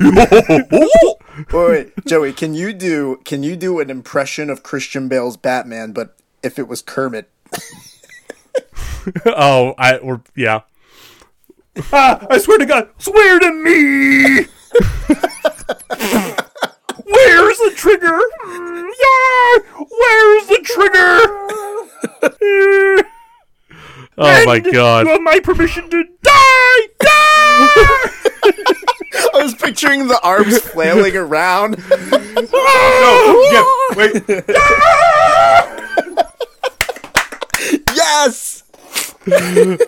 Oh my god. If you guys okay, you guys obviously can't see this, but uh Joey pulled a Kermit out of thin air to demonstrate these skills. But Listen, anyway, I'm- I, I am I am a prop comic. Okay, that's that, that is all I have. you say that as you pull a pipe out on an audio show. And now Joey has a pipe out of thin air too. So he's just prepared for any scenario. anyway, we are back with uh with our Dark Knight conversation. We're here with our dude three this week, Andrew Gifford, and we just got done talking about Batman Begins, and um, now We were talking about literally the other two movies or the Dark Knight movies because, you know, there's no Batman in these titles. The first one being. Oh, go ahead. It's it's weird how you know because the you know after Batman Begins, which was like a modest success, then The Dark Knight comes out and it's like a huge success. So Warner Brothers, some executive there is like, you got to include The Dark Knight in the title. you It should have been The Dark in. Knight v Superman. Then it probably would have worked better. but um, but yeah. So we are of course talking about the 2008 um, mega hit uh, film, The Dark Knight. which that year 2008 i would argue is the year the superhero like movie genre like boomed that's when it took off i think I mean, you got you got Dark Knight, Iron Man. Of course, everyone like the most popular one everybody loves, The Incredible Hulk. Spirit? it was the Spirit in 2008. Was it 2008? The Spirit? it was I'm trying to remember because because Watchmen was 2009. You know what? This uh yes, it was 2008. Outside of the Dark Knight, the only other one I would mention outside of well, outside of Iron Man and Dark Knight that I would mention is Hellboy 2 because I love Hellboy 2. Uh, Hellboy 2 is good. But the Dark Knight was obviously that that was that was the that was the big one for a lot of people. And um it's very much a sequel obviously to Batman Begins, but because it has that title, it almost feels like its own entity.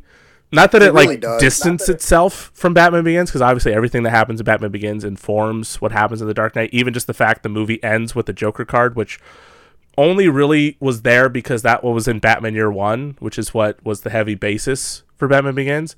But obviously, it informed this one because you know, obviously Joker being the more popular Batman villain, they wanted him to be in it.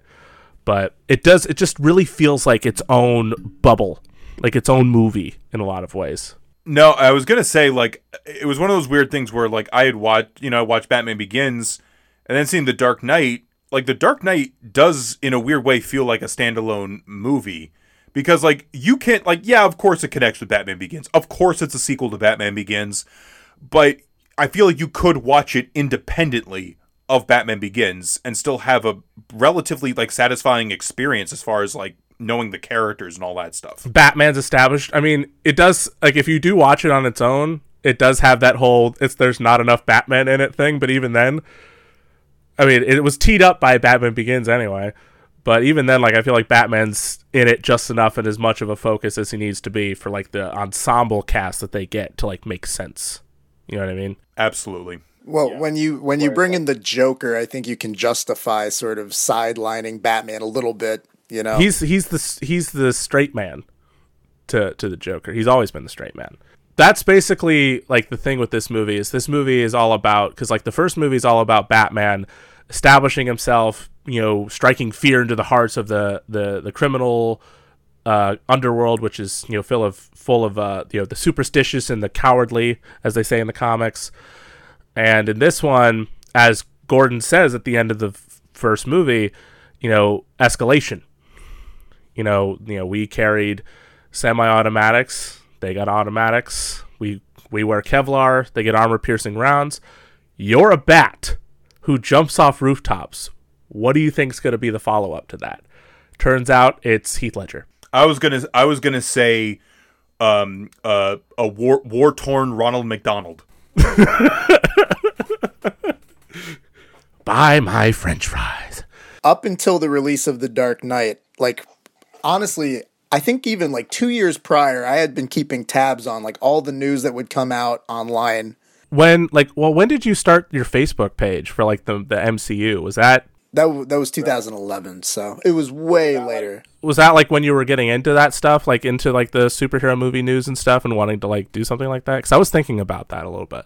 Honestly, I got into that stuff a few years before I ever even made a, a page for any of mm-hmm. the mm-hmm. comic book movie stuff.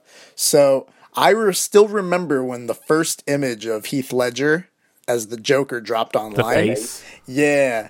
And everybody's mm-hmm. like, wow, th- this is so different. This is not what we expected. and the way it happened too. How did like it happen? we got t- the viral marketing, which I had no clue what the, what viral marketing was. Did it, do either of you experience that at all? The viral marketing of this movie? No, I, I remember people talking about it a lot. Like you, like the thing with this movie was you could not escape it. You could not escape the marketing. Well, that was I think that was kind of a, like an ingenious thing about this, and that's why like if you go on the Blu-ray for The Dark Knight, they have these like six news stories from Gotham Tonight with Anthony Michael Hall's character. Those were all things that were part of the viral marketing to help build up the world of Batman and the story, and like specifically like Harvey Dent coming into play, the idea of the Joker or even Scarecrow or whoever was whoever was doing what in Gotham City. The whole uh, the whole viral marketing campaign was like people would play these games online or they would go out and do scavenger hunts and then it would lead them to possibly finding like an audio clip or like a first image or the trailer. And it, it made it very interactive which i had never seen anything like that before. It was so strange.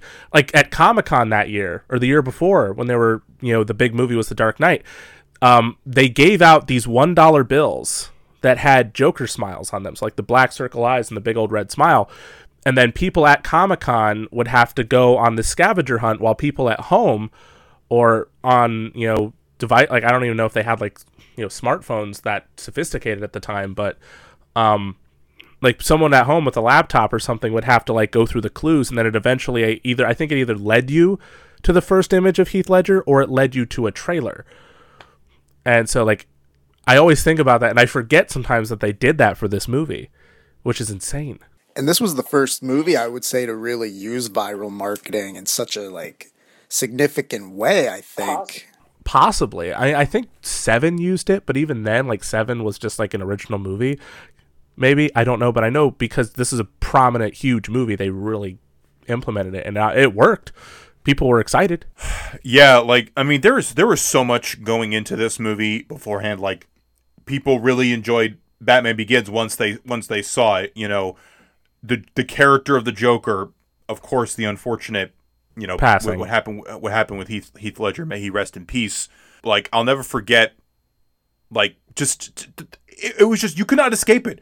This was like everybody wanted to see it and this was my first midnight screening of a, of a movie. I think it's same for me too. And I'll never forget it because my uncle was like, "Hey, do you want to see a midnight screening of the of new Batman movie?" And my uncle's like I said, a huge Batman fan. I'm like, "Hell yeah, let's do this." I was like eighth grade no, going into high school at that at that time. But he was trying to like get tickets, sold out, sold out, sold out, mm-hmm. sold out, and then we had to go to another theater. You know, it, it, like trying to get out of the parking lot out of that theater was like trying to get out of like a football game. It yeah. was insane. and I'll forget, like that was the longest I ever waited for a concession. Like I wanted to get like a soda, and I was like uh, online staring at Heath Ledger, that famous iconic thing where he's like like in the middle of the street, you know, staring off and like staring at him for like 20 minutes like waiting for this thing and it was such a weird thing because every theater had like Dark Knight, Dark Knight, Dark Knight, Dark Knight, and one theater had like Sex in the City. I think two Sex in the City. I think that's what I'm movie. going to. like that, that's it was the movie. one. It was like the one screen. Um, you know, it, it, yeah, but it was like one of those things where it was like even before it came out, it was iconic. When I saw the Dark Knight, I saw it a few days after it released, which is probably the smarter option, honestly, to, to, to, avoid the traffic. so it ended up kind of working. So me and my family, we lived in Florida for years. So actually, um, my time, my experience seeing The Dark Knight was seeing uh, my relatives for the first time in like years. I got to see it with like my uncles and aunts and cousins that I hadn't seen in, in so long. So uh, for me, The Dark Knight, like seeing that movie, will always be a special experience. So I figured I'd just put that out there. My mine mine sucked. no, no. Why did it? I, I tell I tell this story all the time because this is like the worst midnight, arguably the worst midnight screening I ever went to, and it sucks because I love this movie so much. But um, it was me and my my neighbors, and my neighbors were like my closest friends for a long time because you know we lived across the street from each other and so we would hang out periodically every summer. And this summer was significant because they knew i was a big comic book fan. They knew uh, especially at that time i was getting into comics.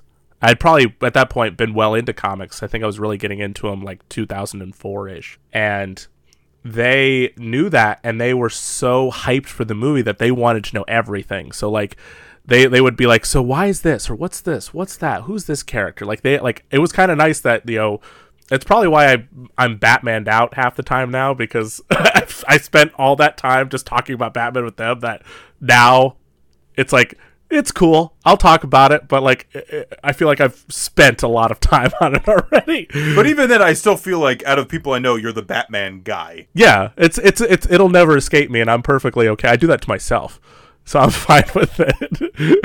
it's it's just it's so funny to think about. I mean, it doesn't just stop at movies, cartoons. I mean, you're the comic book Batman guy too. I mean, you. No, I, I will so admit I, I have not followed Batman comics in a while, but I blame the pandemic for that.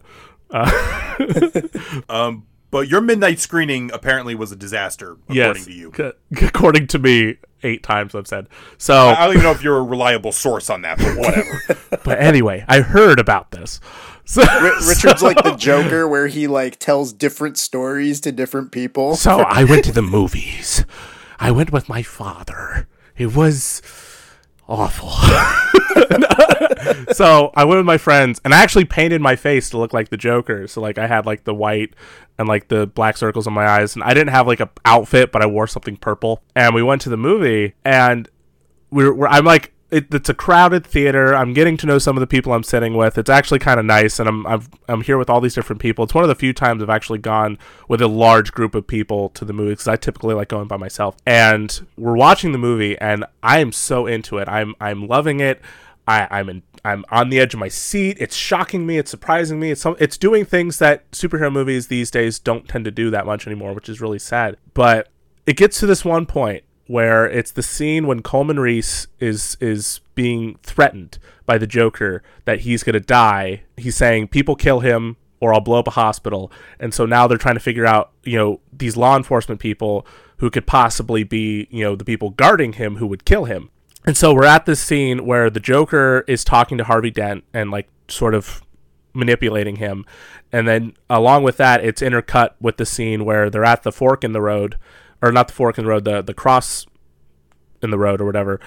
And we see Bruce Wayne at the end of the street in his Lamborghini, and we see uh, Commissioner Gordon, the cop who has someone in the hospital who is planning to kill Reese, and we see Reese. And then on the other side of the road, we see some random schmo who notices the truck and wants to run it over with his truck.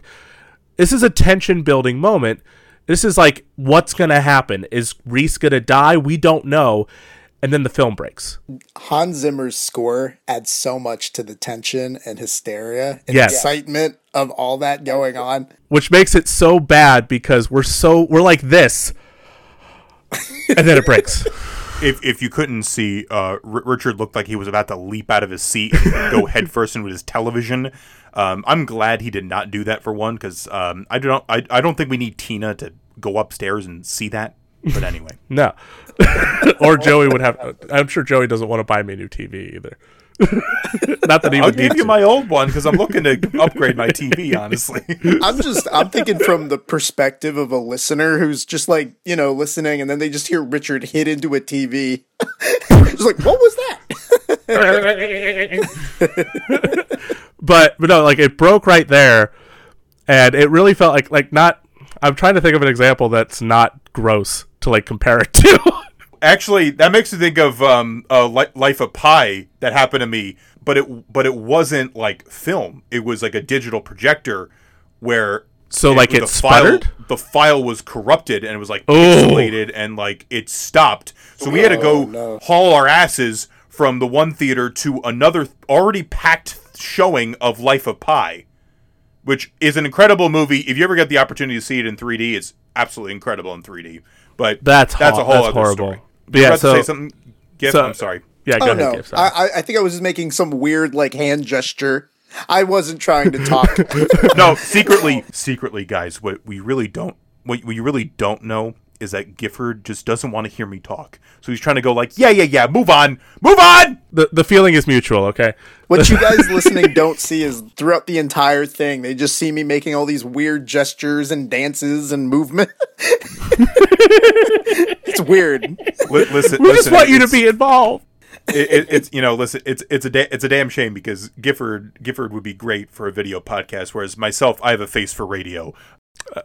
but anyway, film breaks and it's broken for 30 minutes.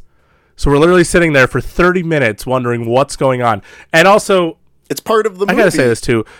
This, the, oh, if that was part of the movie, oh, I'd hate it so much. but the, I gotta say, this poor girl who was wearing a Superman shirt. So already she's the enemy number one for everybody. For some reason, it's like you're wearing a Superman shirt. It's a big crime, whatever. But this poor girl who um, was the only one to actively stand up to go. It's apt she's wearing a Superman shirt. She's the only one to get up and walk out to like tell you know one of the ushers or something, hey, you know our film broke, can you come and fix it? Whereas everybody else, the moment she gets up, she goes, I'll check on it. Like she literally says, I'm gonna go talk, and everyone's like, Boo, super, like, what are you doing? She's trying to help us watch watch this movie. Stop it. So ah, I don't know. Thankfully, the movie played back 30 minutes later, which honestly it was nice because we got to like r- relax a second and reflect on what we just watched, and then get back into it and love it the rest of the time. Superman girl was not the hero they they deserved, but the hero No, they needed. it was the hero. It was the hero they needed for sure, but not the one they deserved. not at all. Superman girl, if you're listening to this, if you were there, I apologize for everybody. But the whole thing you were t- Richard, you're talking about escalation, you know. Yeah. But also like Gotham, we we said in the, you said in the first half very well that Gotham is like a character, Mm-hmm. but Gotham feels like it has changed quite a bit since we last saw it in 2005. And for one, it's it's light out more often. You know, sunnier. it's brighter. Um, but no, like it. It's like when we first see Gotham City in this movie, it's very much because of the efforts of Batman, but also the efforts of uh, Jim Gordon and uh, eventually the efforts of Harvey Dent. You know, these three noble characters who are essentially our three guides through this movie and through this story. They effectively rid Gotham City of like organized crime in some unorthodox but legal and workable ways. Organized crime is more or less off the streets, and they're afraid. Like they're afraid of Batman. They're afraid of Dent. Like people are actually, especially through the inspiration of Batman. You can even argue Harvey Dent might have even had inspiration there because, you know, whenever he talks about Batman, he talks about him with contempt and with you know sort of respect. Like, you know, Gotham's like that scene at the when they're having the dinner. Like Gotham City's proud of an ordinary citizen who's standing up for what's right because they never had that before. Some guy said, "I'm gonna fight for the city. I'm gonna fight for the people," and he did which again is still a fantasy because he's a billionaire, but that's beside the point. A um, politician with noble cause? What's what is with all this stuff that doesn't make sense? oh, and, and, and then like, you know, I was listening to a review about The Dark Knight, and everybody called like Harvey Two Face, and I'm like, hold up, hold up a second. I- Is he like a duplicitous guy before he becomes Two Face, or they just say, "Oh, uh, Harvey Two Face" because it's in the comics, and I'm like, it makes no sense.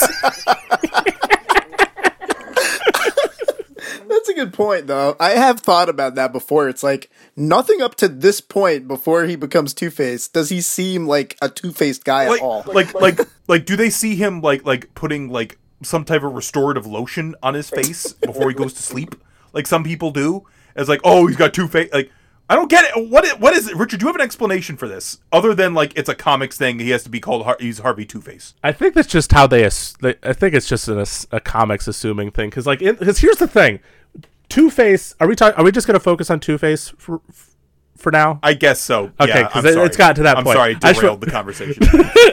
no, but it's it's apt because here's the thing: like Gordon and Batman were essentially the big characters that we were introduced to in the first movie. Just like in Batman Year One, the comic, you know, those are the two characters that we meet. The third, the third story, like with this in Dark Knight, and obviously the story it's heavily based on the Long Halloween. We're introduced to Harvey Dent, who's a very important character. In that now they have this sort of trifecta, this perfect triangle of people to possibly come up and you know take down the criminal underworld and everything. Um, in the comics and in some in some comics and like in the animated show specifically, I think Two Face they sort of gave him like the sort of uh, dissociative identity disorder, where like Right. he he has like that other personality. yeah, But yeah, yeah, yeah. I remember the cartoon. Yeah, but in in the movie they play it they play it that it's something that that that is happens through him being corrupted. You know, like and it's kind of like that in the in the Long Halloween. It's but it's but they still play more with like the the the dual personality thing. Like he gets a second personality because there's a lot of things he's dealing with, like like the the the holiday killer for one, and his wife. Um, being sort of like distant from him and like their relationship sort of crumbling. By the way, on that note, they actually just adapted The Long Halloween into a two part animated movie. It's actually very good. Just to throw that out there. You should check it out. But yeah, but as far as like them calling him Two Faced, like is, if that's the question, it's not there until he's corrupted thr because of the Joker. The Joker turns him into Two Face in this movie. No, right. Yeah. It, it's just like it's just a weird like cuz it would make sense if it was like like in the animated series I remember like the the great the, those two the Two-Face episodes were so good where they Yeah. you know, you see how he's like a, such a tortured character, you know, um but in this he's like like Aaron Eckhart plays him is like he is like noble uh, cleft chin McGoodboy. He is literally like he's like if Superman was a politician. Well, Yeah, you know, basically. like the the scene when uh when Harvey has that cop hostage, you know, polka dot man. Yeah, He, uh, you know, David I Dastmalchian, I love you. my interpretation of that scene was always that there always, in my opinion, always seemed like something was a little off with with Harvey in that scene, like something repressed that he wasn't showing Mm-hmm. before. So I always kind of just saw that as like a hint of like, oh, maybe like in his childhood something was. what I think him. what I think that was just from my own interpretation is that we have you know the Joker as a character is is meant to like be this manipulating machine where he he again is that new class of criminal and so he's going through and he's he's a he's a type of criminal that that none of these people are used to. Gordon, Batman, Dent, they're not used to this kind of guy. And they're all sort of dealing with it in their own way. I mean, obviously Gordon deals with it. Like I think Gordon be- is the most level-headed of the three, admittedly, and he like he he pulls some moves obviously to try and you know like he fakes his own death, but he still like is himself. You know, he's not really all that corrupted. Batman, he's hit hard, and as we see in Dark Knight Rises, he's very hit hard. Um, and then with Dent, he's the one of the three that really falls victim to it because he can't handle it. Yeah. And so, especially when he thinks Gordon's dead, the first his first instinct, maybe through anger, is to take out this guy and interrogate him with you know the way that he does. Like again, I think that it also comes from that inspiration with Batman because again, I think he has honor and respect for Batman, and then he thinks he's doing something he thinks maybe Batman might do by interrogating him in a in a arguably unlawful way, but then Batman comes in and says, "What are you doing?" He's a decent man and in decent times. But but Aaron Eckhart is so good. he gets he gets sort of under underappreciated with this one, which is understandable, but still he's so good in it. he is fantastic. Um, uh, you know, when he when he's Harvey Dent and when he when he's Two Face, and Two Face is like my favorite. Like I would say probably my favorite Batman villain just as a whole, and I think he does a really good job with the ca- and like because you would have thought like you know okay this like if this was in the Marvel Cinematic Universe mold of things, it would take five films for him to become Harvey Dent. Or it'll take a movie and a half to get to Harvey, a movie and a TV show. But in this, it's a two and a half hour movie, so you're able to really explore these characters, and it's believable that you become this character. And you know what? They they put no indication whatsoever that he would be Two Face. I feel like modern modern marketing would have said they would have hinted that he could possibly be Two Face. It's just Harvey Dent shows up, and at no point outside of you know Tommy Lee Jones, like at no point, it made me think of Billy Dee Williams in the first movie because he's just Harvey Dent. He doesn't get. Sadly, he never got to become Two Face until he was a Lego. Well, you know, ahead. something I love about, you know, how they handle Harvey's, you know, storyline is honestly, they kind of just treat him as if he's just Harvey throughout the movie. Like even Mm-hmm. at the end when he's Two Faced, they don't really make it a big deal that he's Two Faced now, really. they like they they don't even call him two they call him Harvey Dent because like they want him to be they they want to pull him back from the corruption but he's already like well gone at that point Joker already finished the job you know he stuck the knife in as Talia al Ghul would say and uh, you know he he finished it. He was done. Rachel, Rachel. I always loved it when he's just like Rachel. Um, we have Maggie Gyllenhaal here as um, the character giver just uh, mentioned. Yes, Maggie It is Gyllenhaal. Beautiful um, Aaron Eckhart impression, by the way. Maggie Gyllenhaal is Rachel, um, who was it was good in this movie. Yeah, no, I, I thought I think she really fit the bill really well playing a character like that. Um, I believed her chemistry very well with Aaron Eckhart, probably uh, probably more so than with Christian Bale, but that's just a little nitpick on my end. Um, but I thought she held her own really well.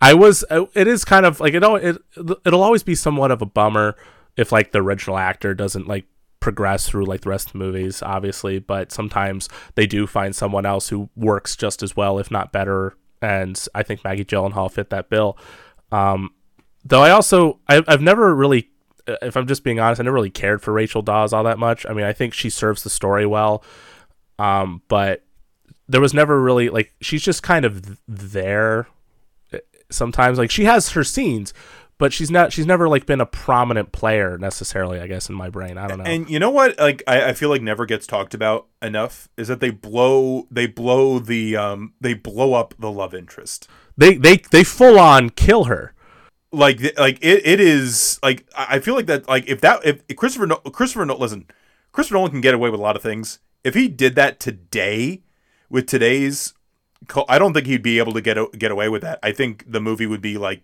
it would be successful, but the movie would be savaged online. Mhm. I feel like no i i 100% agree with that especially if like it was like vicky vale or something or like one of like or julie madison or one of those characters but not even be not even because like it's it was like a character or whatever, but because like that's like the one female character of of, no, of note in, in this thing. that's very true as well and you blow her. The only other one I can think of is is, is Gordon's wife.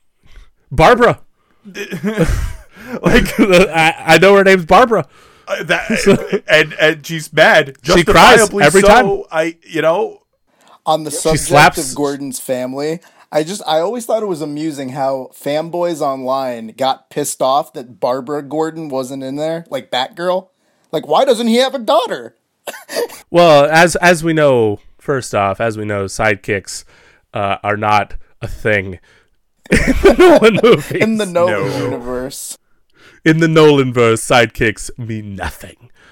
Um, but I will say I did like Maggie Gyllenhaal. I guess it just the character of Rachel Dawes I was never like fully in love with, but No, I that's thought she was good in the movie. no, that's fair. Absolutely. and it was it, it was by far one of the most shocking things that they killed her like so i cared enough about her that when she died i was sad about it and obviously you know that was a huge moment for all of the characters specifically for for batman and for uh, harvey because they both loved her It's such a big turning point in the movie.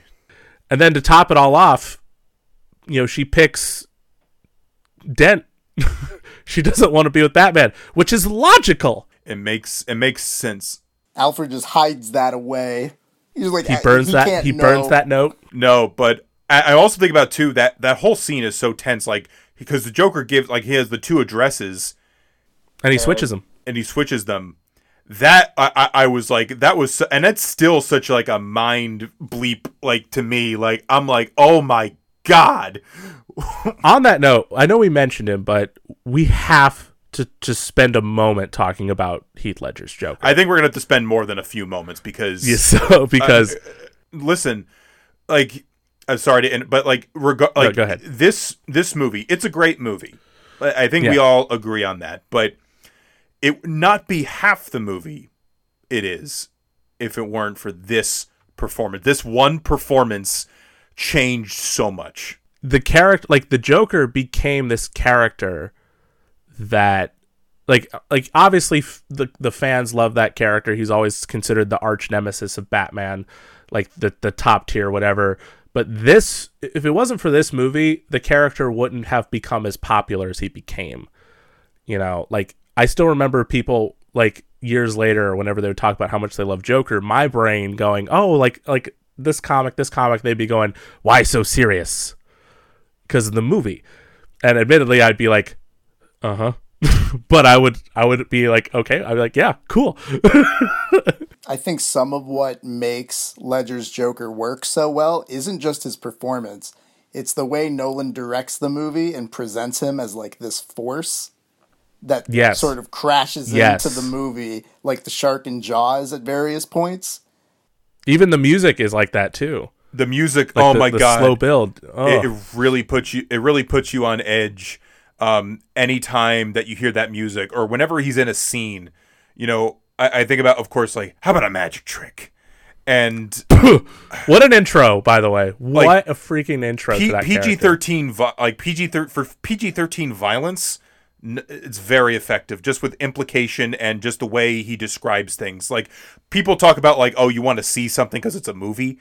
But listen Heath is like settle down kids I'm going to describe Less something. and it, and less is like I'm going to describe it. Like when he talks about like his origin various origin stories.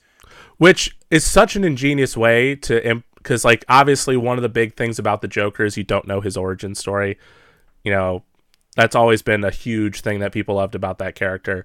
And um obviously the question like the one thing we always knew in the comics was that he was this guy who was wearing uh, this big old red dome on his head and a and a maitre d outfit and a cape.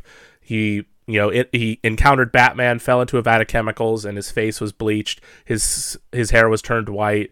His face was elongated and he went crazy possibly. Um, there's been various interpretations. You know the 89 batman movie had it. Obviously arthur fleck. Um, but the the mysterious aspect um, was so well done with this movie in that he would tell these multiple stories. And people that didn't know that about that character would be like which one's the true one? And it's like it might it might be none of them. it might it literally be none of them. And what makes him even scarier is how, like, okay, maybe he's telling the truth, maybe he's not, but, you know, just the idea that this is an actual dude that Yeah, this guy is real. Point, that's reached this point where he wears this clown makeup. and his imagination Oh, on those stories but also like when, when people when people call him crazy he's like I'm not i'm not I am not I actually just because I'm watching The Dark Knight, by the way, as we're talking about it. I got to that that that scene happened a little bit ago. And you know not. what? Like, because there's a lot of stuff. I don't want to say like, it's hard when you say like the stuff that a villain says makes sense, but there's some parts where like the Joker talk, and you're like, you know, I could see why people would think that way, and in some ways Yeah. he's proven right in certain instances in this movie. I I think that's what makes him so scary. Is it's like, yeah, he's kind of crazy, but then he makes certain points that I'm like, yeah, and like he's like the whole like the whole bit in the interrogation scene he's when kind he of smart. like like that whole scene like you can't help but sort of agree with what he's saying and it happens in the next movie like when they don't need you you out. But but also just like it's just a nice juxtaposition like you know batman has all the resources has the strength has the kung fu moves and heath ledger does is, nothing. Heath ledger is effectively Ro- ronald mcdonald with war paint and is able to be like like you have nothing to threaten me with nothing to do with all your strength and it was always such a line that was always like a, a Man. part that always got me is after he says that, and Batman keeps. oh wait guys him. hold on the, the, the dead batman just the hit dead the Batman window is the best. Oh, but you know what? The scary one of the scariest scenes in the movie for me because this is obviously a movie that was made post 9-11. So and the war on terror, and we are still in the Bush administration when this movie was released. yeah Um, I think about like where he has like the one dude dressed up as Batman, and he's like the, the like the shaky cam footage, and he's like, which he made all himself Nolan just let Heath Ledger just go make these little like home videos, and they were effective enough. and, it's like- and it, and it just puts you on the edge of your seat because again, he's such an unpredictable character. like what's happening Joker's laugh in the movie. Like I love that it, it's it's almost like Heath Ledger used hyenas as the basis for his laugh. The way he sounds, he sounds like a hyena, and it just like makes me so unnerved. oh my god there's so many like there's so many iconic moments with his performance too just like a lot of the a lot of the story uh for the joker is taken from that first batman issue from 1940 which is such a great introduction for that character because again it, it's always that sort of unnerving feeling that one day possibly like you could be watching TV and then some someone a, a terrorist or or a criminal someone will like pop up on your TV and threaten the world or something like I don't know like it's I've seen I watched videos about this uh, not that long ago and it's like unnerved me a little bit like the max headroom thing look up the max headroom thing and it's not like a criminal doing it but it's creepy nonetheless I know what you're talking about with that. Um, yeah, yeah. it's so creepy. uh, but with um with that story, it was essentially these people just sitting at home doing nothing, and they'd hear on the radio some ghoulish sounding man saying he was about to kill somebody, and then he would end it with "the Joker has spoken." And then so Batman and, and the police and everybody had to like try and Robin I think was even there and they all had to try to figure out when it was going to happen, how it was going to happen, and they couldn't. And so it had to it effectively had to you know force Batman to become a better hero, to become better at his job because he was failing otherwise. And I think the way that Nolan implemented it in the film with uh, with Heath Ledger and his amazing performance and all those little videos that he would send to the press uh, or like the notes or the little jokes that he would do. Is just so good. It's so good. And it's so effective. Because you because one thing you think about or at least uh, you know I think about a lot with with a lot of superhero movies especially these days is there's not really stakes anymore it feels like. And yet you're watching this movie and you have no clue if Batman's going to win. You assume he is because it's a Batman movie but at the same time because it's so well done you don't know and you're And he freaking effectively out the he loses. Like when you really think about it, he lost. Like He I don't did. it- it- like uh, you know, he Harvey to- Dent was corrupt he might have he may have caught Joker but still Joker left his mark Jo- the Joker. You know, as Joker says, it's like gravity. All it takes is a little push. And the last time we ever saw him left such a huge influence. That's that's still like the saddest thing ever. Just I still remember like I was actually at the hospital when I found out that he passed away. I still remember um, hearing about it yeah. myself. Yeah. It's like my uh, I think I think my grandma was was really ill at the time and um, I just remember laying on the couch like in the like one of the waiting rooms and just seeing the TV and then like being like what and it said Heath Ledger died or Heath Ledger um 28 passed away. It's it's insane. Joey, you are effectively the same age as Heath Ledger's when he passed away. And it's A lot of people over the years have taken it on themselves to try and say the Joker killed him. It's like, from everything I've heard, Heath Ledger had a lot of fun playing the Joker. like it's It's a that's fictional when, that's when fan theory that's when fan theories just go too far i think Yeah. you know like I, it's like i remember an interview where christian bale was asked about that and he was actively upset about it and i completely understand. I know he was sort of an angry man at that time what with the the terminator salvation thing but even so like you're a- you're asking me if a fictional character harmed a coworker that I had a good time with and and loved working with if that effectively like helped end his life. Like no. You know, it, he had it's it's just being blunt about it he had unfortunately what it seemed like a drug problem and it, and it it got the better of him Yeah. And by all accounts, you know, everyone that's wor- that worked with him on the movie, they all said he had a blast. You know, he he Yeah. had so much fun, and I think Heath Ledger has said that the Joker was the most fun he ever had working on a movie. like in in in like the last few interviews you can find of him when he was I think it was when he was promoting I'm Not There, the the Bob Dylan movie. He would he would say that the most fun he ever had playing a uh, role was playing the Joker. I remember in that interview, he seems really like kind of jittery and stuff. Like maybe something was up with him, but I don't think it was the Joker. It was real life stuff going on. But again, Like- like, like- you you never know with with people. I rem- I'll never forget um with, with with Chadwick Boseman when people saw pictures of him and they saw Yeah. and people either assumed he was either on drugs or was preparing for a role, and then unfortunately, what happened, you know, with cancer happened to happen to him. Um, but needless to say, like Heath Ledger, like that performance, it has outlived like the movie and is like, I mean, again, it deservedly won the Oscar. You know, Yeah. like, and to anyone that says and I'll say this to anyone that says he only won because he passed away, I hate you. And I honestly, I mean, it's a big deal that they even he got a nomination alone, right? I mean, that's the that's the first major, to my knowledge, comic book character to be nominated in like a major category like that. It's like Yeah, they then- could have just nominated him, and that could have been enough just to be able to say, like, yeah, we acknowledged him, but they gave him the award. so But the thing is, like, he is so crucial to that movie. You can't have the movie without him, and like that's that's the, that performance is effectively the movie. Like it, just the costume design, the character, everything about it. It's one of those things where So I'm good. sure that I'm Oh. sure. I'm sorry, this is one of my favorite intros of him when he's in the elevator Oh, and he comes yeah. into the party.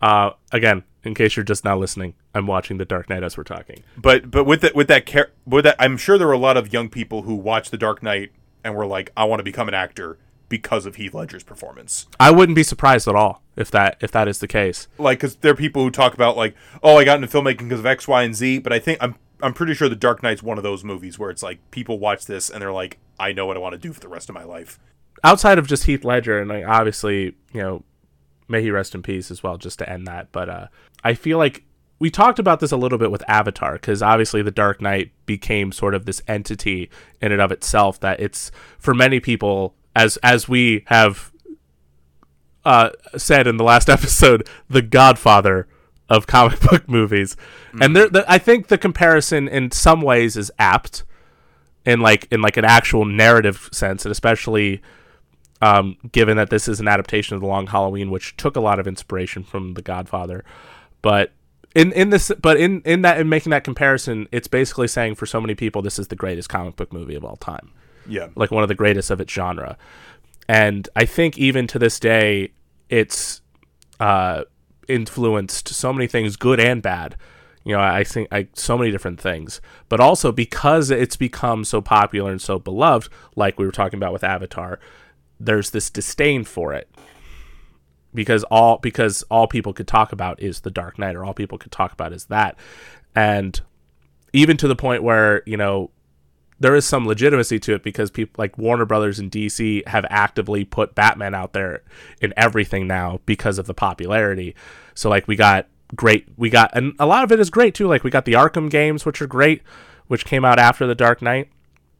We got uh like new animated movies, uh all types of different things, an animated show, like they went ham. So the so the proliferation I think is also what added to it. But I do think that because of the popularity, there was a disdain that grew for the movie, and it kind of sucks when that happens. I think because I think I think it, it it get especially I think for a lot of people it gets to a point where they just hate on it simply because it's popular.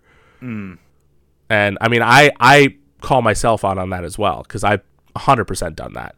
Right. Like Yeah, same. something's popular like I hate this. But like I think about that concept now and I I I, think I loathe it so much because it's so not fair to like especially if the movie is legitimately good like especially in that case like or even if it's something that you don't like like i don't particularly care for twilight but it was one of the most popular movies when it came out one of the most popular things but i'm not going out of my way to shit on twilight because i didn't care for it you know what I think part of the problem is is that it was a movie like as I said it was instantly iconic.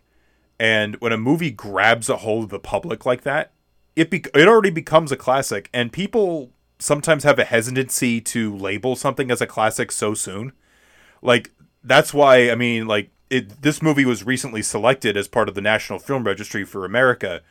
Deservedly so by the way. It should definitely be there but I think people when people hear something so new is labeled as a classic, people get like, really, really, like that? That's that? What?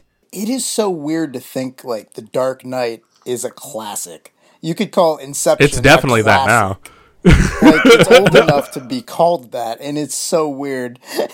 Well, like I guarantee you, like the American Film Institute hasn't done like a top ten, a top one hundred list in a long time for like American films. But I'm sure if they had to do another list in the next couple years, I'm sure The Dark Knight would make that list. Not necessarily, I think it, it is because it is the greatest movie because it, it for a lot of people it is, but also just the influence and the impact of that movie was so great at the time of it's released. People still quote it. People still go, "Why so serious?" People still go like, "Oh, the the, the big one for people is like you either die a hero or you live en- long enough to see yourself become a villain. That's the big one. Yeah. Or like you want to know where I got these scars. Like there's some there's so many lines, so many things in this movie. so many lines similar to with avatar which I, I know i bring that but i feel like that's another prime example of something like that but uh um a big thing with the dark knight is that it's one of those movies that yeah maybe you have that animosity towards it maybe a little bit but then you watch it and it's a reminder of why it's so good yes.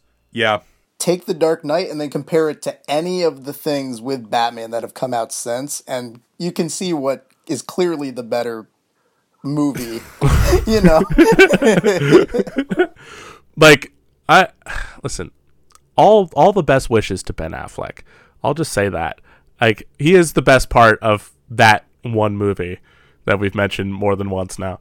But even so, like if I'm watching a Batman movie between like any of the other modern ones, maybe outside of Lego Batman, which I love to death, I would probably watch The Dark Knight first and foremost every time, as far as modern ones are concerned. It, it's such an engrossing movie. Like you know, it's not even like my favorite like Batman movie.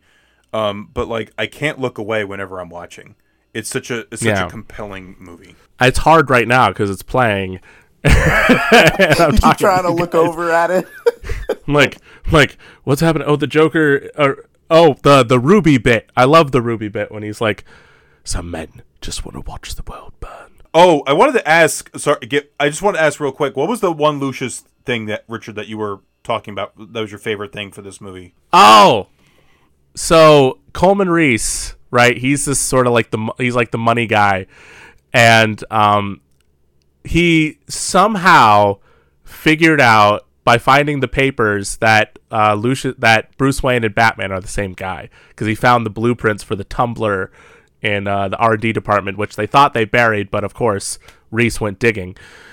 And so Reese is like going up to Lucius Fox and he goes, I want $10 million a year for the rest of my life. And then I love this. I love this response so much. It's one of my favorite things. He just goes up to him and he's like, So let me get this straight. You think that your client, one of the wealthiest, most powerful men in the world, is secretly a vigilante who spends his nights beating criminals to a pulp with his bare hands? and your plan is to blackmail this person? And then there's this pause. and you see his face just clearly shut down. Like, this is a bad idea. And he just goes, Good luck. That's a great moment. Sorry, Gev. I hated to interrupt. I just needed to make sure we got that in there. You're fine. Yes. No, actually, now that Richard just brought up Coleman Reese, I remember how back when this movie came out, people were obsessed with speculating that Miss, Mr. Reese might be mean Mr. Reese, like the Riddler. Oh yeah! People oh my to, god! speculate I totally forgot about that. And not only Oh that, my god! people were so de- like so like you know overexcited when Anthony Michael Hall was cast. People thought he would turn out to be the Riddler because his last name is Engel, and everyone was like, en- oh, "Enigma, Enigma." I'm like, dude, you're reaching right now. Are you are you Mr. Fantastic? Because that's a stretch. oh, There's there's so much with, with this movie. Like every like oh! The, I- the, I'm- by the way, the Coleman Reese bit is happening. Michael Caine. Michael oh, Caine what gives is- such an amazing performance in this movie.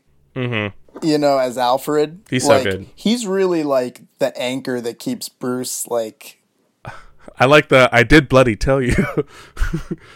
I suppose they're gonna lock me up as well as your accomplice. Accomplice? I'm gonna tell him it's, the whole thing was your idea. you really, you know, honestly, you really feel for Alfred having to watch Bruce like go through all this stuff in the movie. Thank you. Mm-hmm. I just love his reaction, like Alfred's face when he sees the Joker on the TV. He's like, "What?" Like when he sees him in person. Yeah. Like it's brief, but like you could you could tell he's like I like think you don't Michael like he doesn't know how to react. Said that was like a genuine reaction because I think he, Mm-hmm. like I could be mistaken here, but I swear I read that like in real life that was his first time seeing Heath Ledger in the in Mm-hmm. the costume and the makeup, Yeah. and he was just like, yeah, because I remember. am I looking at?" Michael Caine told that story. Yeah. Yeah, because I, remember hearing something like like he was supposed to. There was supposed to be something else that was supposed to happen there, but that is such. It's like it's like thinking about the Lon Chaney Phantom of the Opera, when Mary Philbin first saw the makeup, like that's her genuine reaction, like is just sheer terror. It's You it's know. horrifying. Um, And sometimes that genuine reaction is like is really what you what you need But- for you know. But like with this movies. with this movie, um, I think this is going to be a wrap up. I think so. I think it's about time to move on. But um, I think so too. obviously, like we talked about, like the Joker effectively did his job. You know, you can you can say you know one thing or another. You can say, well, you know, Batman was able to do this so that now people don't have to see Harvey Dent a certain way and Gotham doesn't have to fall into turmoil or whatever. Point is, the Joker left his mark to the point where he killed people, he changed people, he manipulated people, um, he created a whole other villain, essentially, with Harvey Dent uh, becoming Two Face.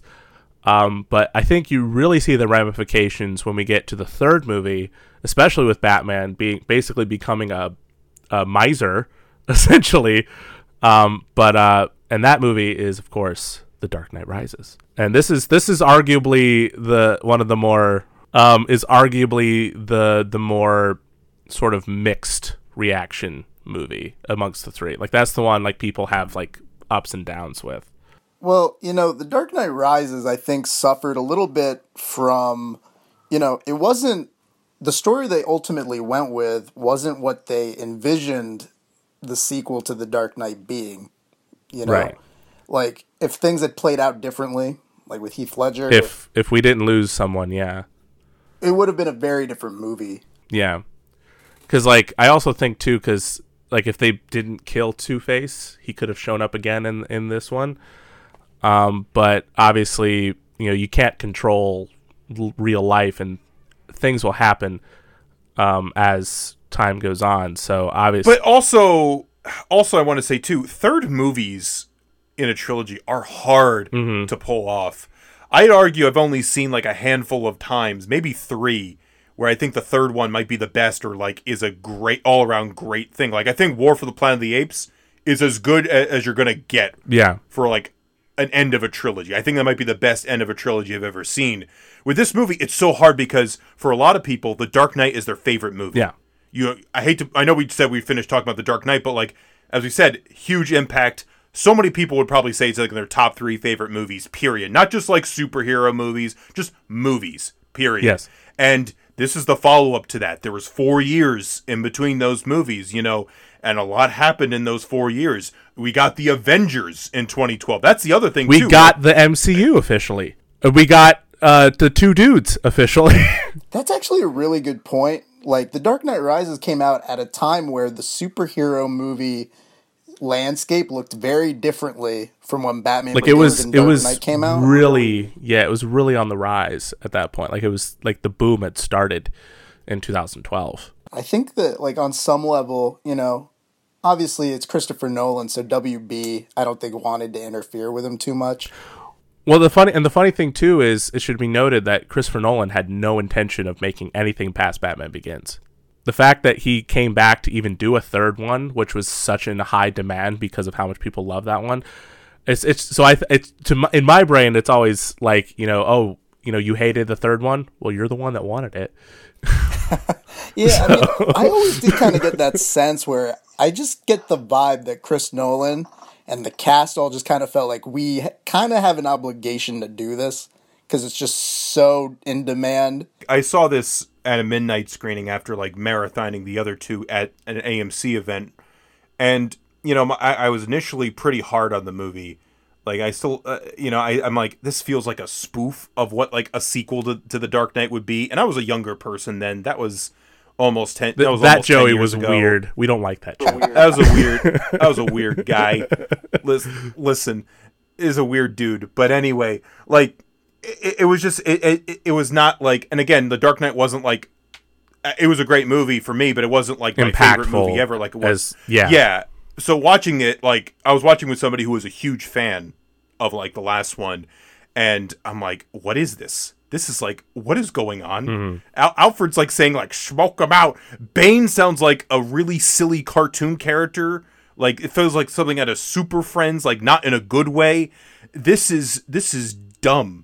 But now I look at it and I'm like, considering the circumstances and considering like the hype from the last one and all that, I think they did a pretty good job with this one. and I think that's a pretty apt. I, I feel like that all the time to some degree. Like with there's so many different movies over over time that I may have hated when I initially watched it, but then like years later, because of like other movies that had come out or something, I re- I rewatched it again and I'm like, that's not that's that's not that bad, honestly. That's not terrible necessarily.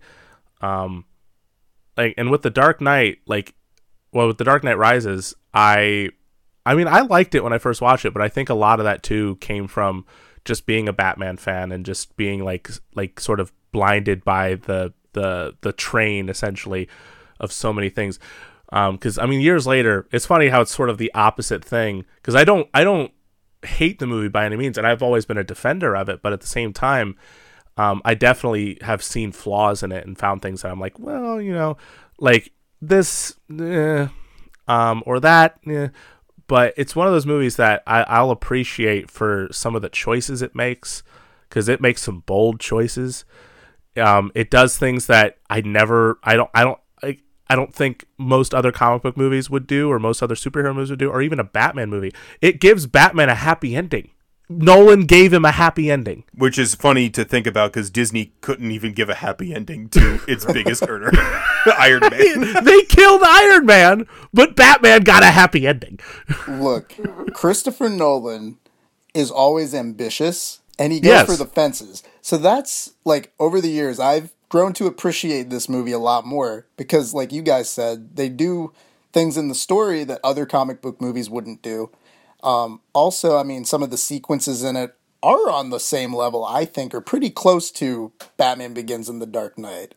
I mean, in some ways, I'd say, I mean, Dark Knight Rises still kind of tops them in some cer- certain senses. the spectacle factor, I think, is a big one for this one. I think it, like technically speaking, I think it has the best cinematography. I would say. I think story like the story, I think it's the most I think it's the least focused of the three.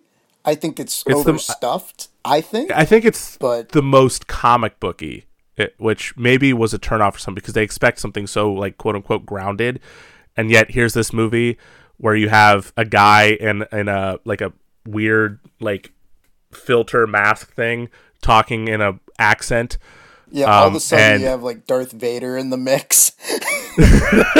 and it's it's just so it's it's maybe it's so shocking initially because you don't expect it from what you had gotten before but you also have to remember what you got before was a, f- a horse with fire coming out of his nose at one point because of you know logistically fear toxin but even so we got weird nonsense in these movies so it's not entirely illogical that we would get you know what we would get with this movie but i think you know they got pretty ambitious with it so i got i honestly respect that I do like how with Dark Knight Rises they tie it more back into Batman Begins Mm-hmm. as opposed to the Dark Knight, and I like how they tie up loose ends from Batman Begins with Mm-hmm. uh, you know Ra's Ra's al Ghul, and you know the League of Shadows, I am the League of Shadows.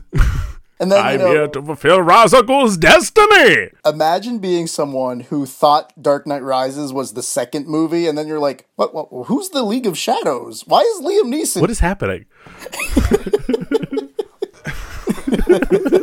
I mean, I, I do also like. I think it's cool that like Harvey Dent, his death and like figure like the reveal of his corruption really has such an impact because they don't mention the Joker by name in this movie. No. I think he gets mentioned in the novelization. He, I think, from what I've heard, he gets m- mentioned, but I, I, am not sure. like I thought he was like the one inmate left at Arkham, Something like because they that. mentioned Blackgate a lot in like later movies. But anyway, like the impact is there. What the Joker, the Joker's deeds, what the Joker's plans have set in motion, like it works. Bane, it's Bane himself is a representation of what Joker was talking about. You know, there's, you know, the storm is coming. You know, or as Bane obviously says in the movie, the fire rises, and Bane, in a lot of ways, I think represents that threat essentially that the Joker would constantly talk about. Like, you know, when the chips are down and the civilized people, they'll eat each other. And, you know, Bane sort of proves Joker's theory in a lot of ways. And um, but even not even just that, like you look at Bruce Wayne. You know, yeah, he his leg is damaged and his whole body is damaged obviously from being Batman for so long, but his leg specifically because he fell off the building in Dark Knight. But um he's a shut-in. Rachel's dead. Um Batman's labeled uh you know numero uno public enemy number 1 and he has no purpose he's essentially Dracula going in the coffin until he's needed again to you know drink blood. A big point of contention a lot of fans have with uh, Bruce being a shut in is how, if I could be wrong, but I believe Batman Begins and Dark Knight take place, what, a few months in between each other? And there's like like an eight year gap between Rises and Dark Knight. So yeah. a lot of people are like, so in this universe, he really wasn't Batman for very long. No, But I would also I would also say too, if you're gonna like again, these movies take these things in a much more realistic approach than most other comic book movies where like hypothetically a character can like die and come back to life again on exploding like human planets and Yeah. like get shot at by aliens for eons. But these movies like listen, if you really like think about it, if you did that to yourself as uh, for for a, a, even a short period of time as Bruce does, that's going to screw up your body like long term like big time damage. he lost you know? cartilage in his knees. He has scars all over his body. He can't Just go for heli-skiing. Time. He can't go heli-skiing. Damn it! But- sorry, um, that part just makes me laugh. I like that part. Yeah. But no, you really see the impact of not only him being Batman, but one thing I always liked about these movies, and I think that's one thing that the screenwriters and everyone involved sort of wanted from the jump, is that they want you to care about Bruce first and foremost. Oh, gift changing his angles.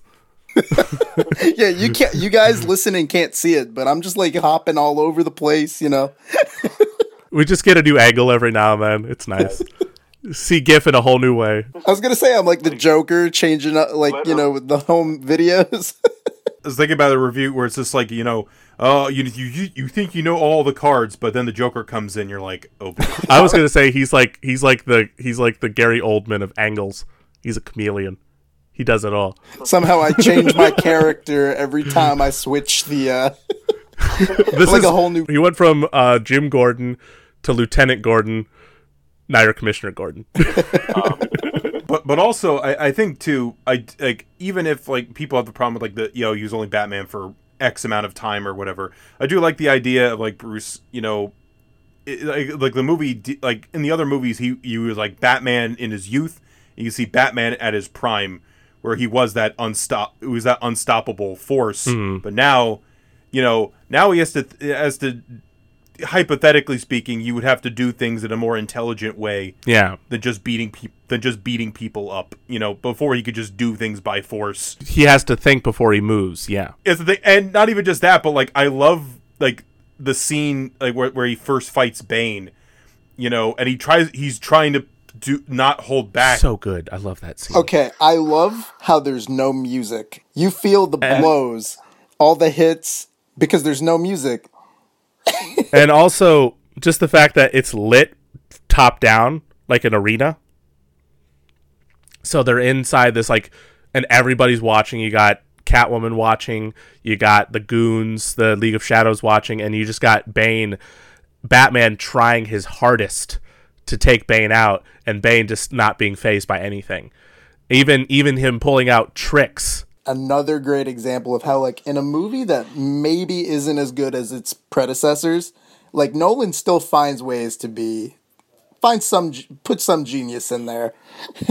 the fact that he had the spine to to in a, in a quote unquote realistic comic book movie to have Batman hoisted up oh like he was nothing by Bane, which like again in any other movie might make more sense, but the fact that he still did it and then dropped him on his knee, like I still remember that scene in the mo- in the theater just going, and then it just went boom. and again for P- for PG thirteen like violence, you know the way they're that it's presented and like the tone and all that, it's pretty grim. It's so grim when he breaks the mask too. Oh my god, yeah, that's a gr- that was Ugh. a brilliant touch they added on there. Well, imagine from the perspective of someone who's a casual fan who isn't familiar with Bane, how much like you wouldn't expect the backbreaking scene or him like you know hoisting him hoisting him down. I'm gonna uh, I'm gonna one up that with uh, what if you're a child watching this? I know I brought Yeah. that up earlier with um with these movies.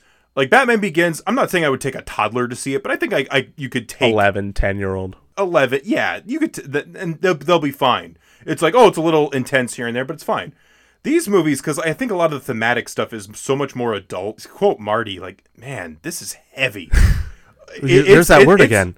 Heavy. it's a hard like and again i think that's what shaped part of my perception of this was i saw this at a midnight screening and that is not the time to watch this movie when you've watched five hours of other like movies Yeah. and it's it's mostly it's mostly just bruce going ah! Ah! no no and, and, and i'm not uh, and christian bale's excellent in this movie i think like Mm-hmm. I, I- think other, I, I love him. Batman Begins the most, but like this is like my second favorite of his performances. yeah. but that that's a lot of the movie is just him in pain. So it's a hard thing to sit through. It's not like an exciting like oh. Bo-. I, I imagine if I saw Star Wars Midnight, it'd be a different like yeah, let's go, woohoo, X wings, lightsabers. Yeah, this movie it's like depression. Oh, she stabbed him in the oh. I his back is broken. He jumped, and I feel like he shouldn't have lived through that, but he's still alive. This is almost even worse. He's the rope didn't do anything. What? You know, it's funny. Oh. like this is oh. actually a really good point though too, because I feel like you know how serious like the Nolan movies could be. Almost ended up clashing with sort of what people started to expect from comic book movies. You know, because No, yeah. like oh, a bit, lot of it was just people's expectations. I think like ruin their experience with this movie. When objectively, it's a, it's actually quite good. It's just not what anyone expected. And I know we sort of mentioned it, but we do need because, like, obviously, the big villain of this one is Tom Hardy as Bane, which the first I, I hate that this is the first thing I got to bring up, but he's white. Bane is partly white in the comics, and he's Latina. Dave Bautista has to play Bane at some point. That or you know what? For the longest time, maybe not now because he's older, but I would have loved to see like Like Javier Bardem. Javier Bardem Ooh. would be a great Bane, or even a he would be a great Mister Freeze too. But that's I, Javier Bardem would just be a great Batman villain. But that's beside the point. Um, but but yeah, so if- just from that perspective, I mean, of the two Banes, the two white Banes that we got, Jeep Swenson is the best Bane. There was a period of time where I think I would have agreed with you because I think when I saw this movie, I'm like, this is this is bad. Like I thought it was like, and I still don't love. I'm still not in love with this character. I mm-hmm. really just do not care for Bane in this movie. That's fair. That's fair. The, the dubbing is it's just so silly. That's the the funny thing about that is that I think I honestly think they intentionally did that because like they released the prologue in front of a movie because they did that with the Dark Knight with the Joker bank robbery scene. And so they wanted to give people a tease by showing them the whole opening prologue scene with Bane. And the biggest criticism is that no one could understand what Tom Hardy was saying because Right. he was because Yeah. his mouth was covered and he was doing an accent. So combine those two things, and you know no one knows what he's saying. So um, people kept saying you got to dub it, you got to dub it, and Nolan was actively fighting against that, saying I'm not going to dub it. Then the movie comes out, and the first thing you hear is, "Or perhaps he's wondering why someone would shoot a man before throwing him out of a plane." I thought about like the one guy from Pirates of the Caribbean uh, at World's End, and so we shall Shut go to war. the wall. I, I thought it was like that, but it, it was also just like uh, it was a fun voice to impersonate. Like I love yeah. just doing random Bane. Like when I did, um, doing this is fun. You know? Oh, you merely adopted the dark. I was born in it. and then I used to do like you just uh, gotta do, like, to try to sing Sean Connery. Born- I was gonna si- sing "Born This Way," but as Bane. I was born this way. I was If we go with the theme of escalation that are in these movies, I mean, I suppose after The Dark Knight, the next logical step is bringing an actual comic book villain. I suppose. No, uh, I'm trying to think of something, but like, and it was the thing because I like Tom Hardy a lot. I remember when I watch in watch that was Inception. I think was the first thing I remember seeing him in. Same. I, I really really liked him in Inception, and I was like, oh, he's the villain in this, and I was like, oh, he's the villain in this. I I will be the standout and say I even though I think it it it's a mis a miscast to a degree, what he does is silly at times, but I do like what he does. There are scenes that he's done that I very much I love the necessary evil scene. I love this the, the obviously the the the big arena scene with Batman just getting laid out.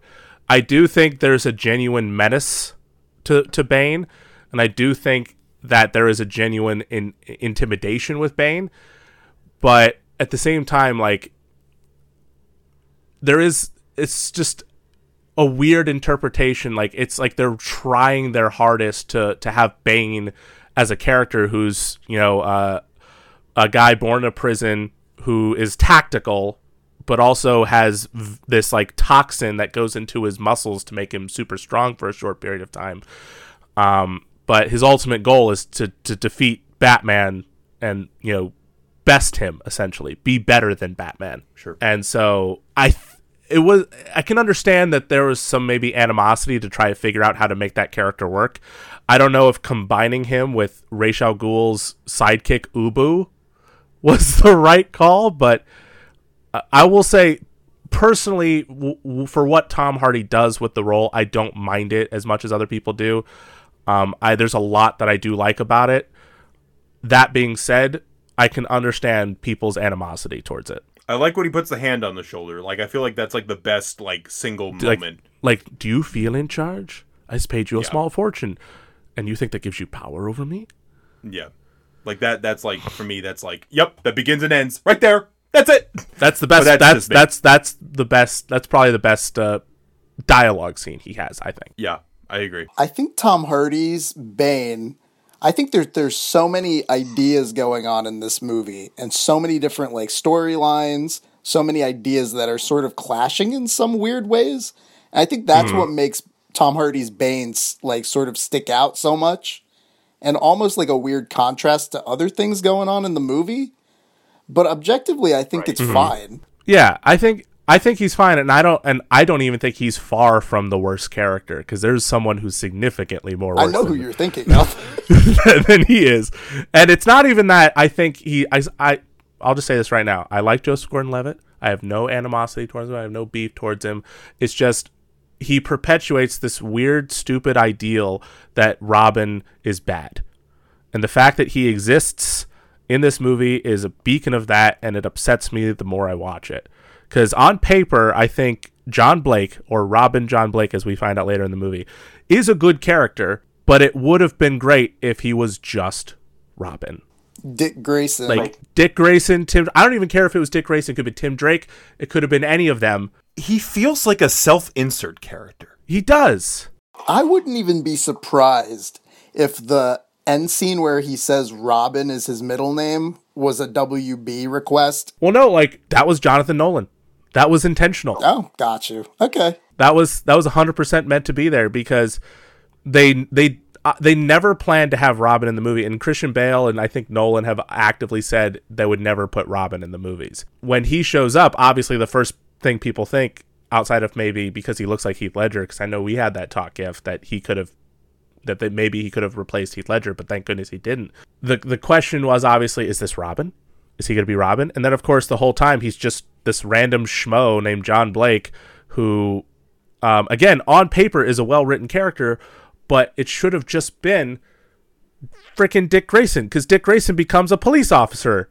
He come, he's a detective later in the comics. Dude, so the scene where he goes to visit Bruce Wayne and he tells him like I saw That- your face. I, I that know is you were one of, like, that is one of like three moments in the whole movie that feel like s- the the stretching of disbelief broke. I think that's my biggest thing with this movie. Like the biggest problems I have with it are like at its worst, it feels like fan fiction. yeah. I agree. That scene Yeah. just doesn't really work. It's just it's a lot to ask of someone to believe. It's it's that I think it's that scene the rope scene, which I think is mostly just a bad edit. I don't think there's really a problem with it. I think it's just such a startling thing to find out that five like we're already five months later with the rope scene, as opposed to like, you know, you know what I mean. Hmm. But and then I think the third one was the callback to the coat a bit. Like it's a nice scene, but like the fact that he has to call back to something from like dec like almost decades ago in order for Gordon to finally figure out Bruce Wayne. You know, I always thought like it would have been totally believable if Gordon didn't even understand the reference. It's like, like, what are you talking about? What?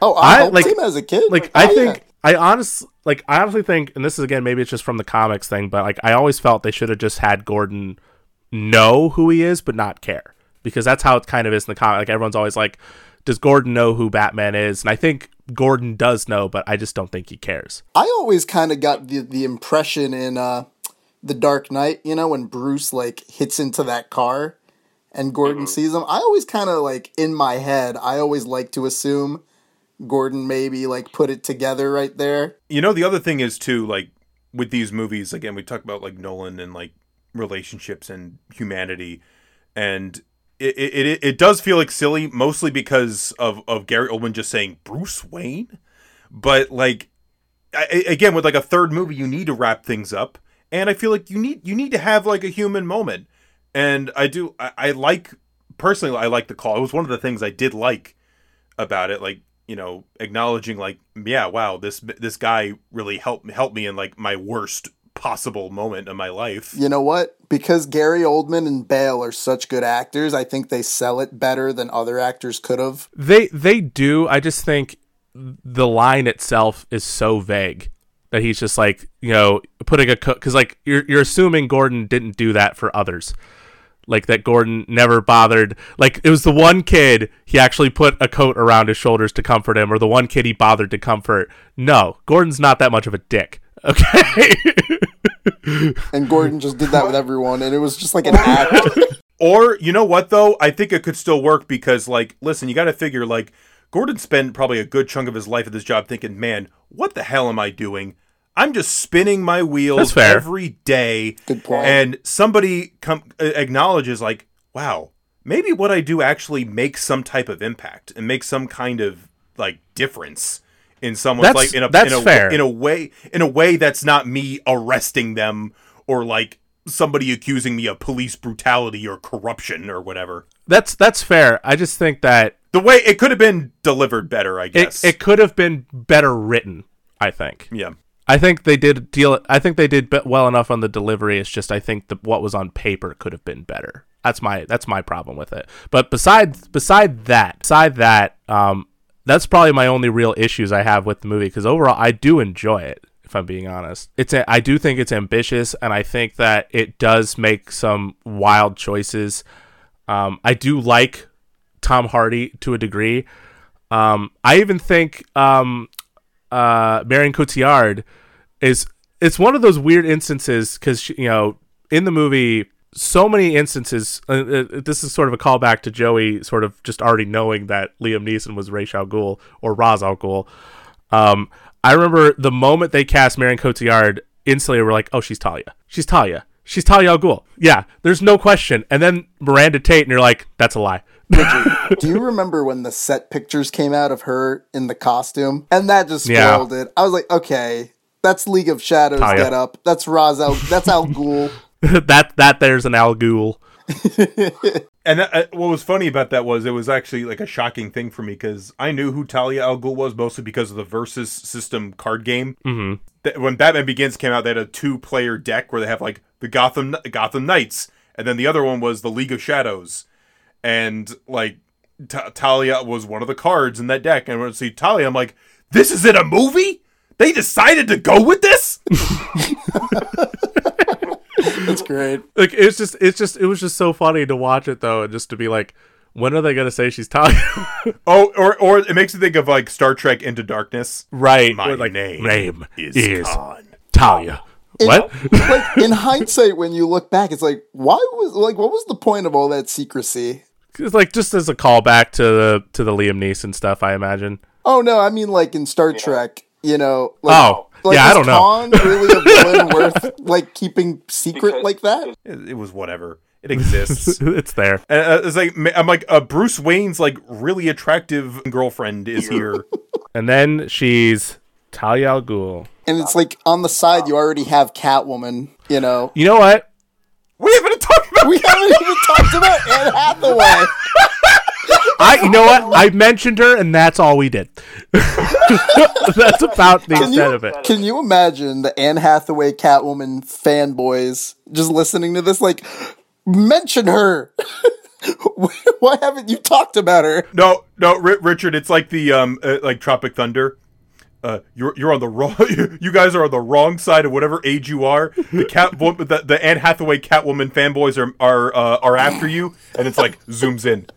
Someone said there are Catwoman Anne Hathaway fanboys. Oh, my goodness. Yeah, Anne Hathaway. Yeah, Fun fact: I went to Pittsburgh to watch them make this in 2011 because I, I may have seen Marion Cotillard walk out of the building um, a couple of times, but it was like noon, so it was like lunch break, so no one was really doing anything.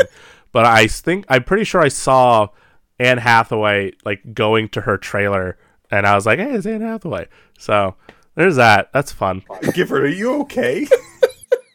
I'm laughing because I'm just picturing just like Richard out in Pittsburgh and he just runs into like Tom Hardy.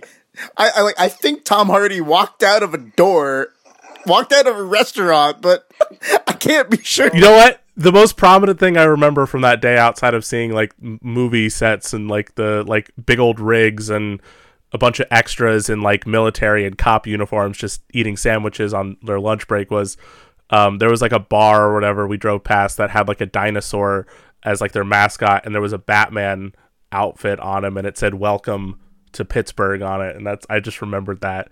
And then my for my dad's sake, we had to drive past Heinz Field, and he wanted me to spit on it. Sorry, Joey. I, I, I, I, my dad made me do it. Noted. But oh, but I I, I want to talk about Heinz Field quick quickly, but before but I want to get to Anne Hathaway. Let's get Anne Hathaway out of the way. And then you can get told because then you can get to later. the Heinz Field stuff. Would have been a nice transition. Real quick, before like this is Anne Hathaway related. Okay, as long as it's Anne Hathaway related. Do you guys remember? I mean, maybe you don't, but before she was Catwoman, she was going to be another cat, female cat, feline themed character in a comic book movie. Did you know this? was was it? So Anne Black Cat? Hathaway, yeah, Remember? she was going to be Black Cat in Sam Raimi's Spider-Man Four. Oh, Yep. And then she lost out on that, and she became Catwoman, and the rest is history. well, there you go. What an interesting tidbit. Weird hot take. I think she's she's fine in this. She's but fine. I feel like that would have been. I think she would have been better in that.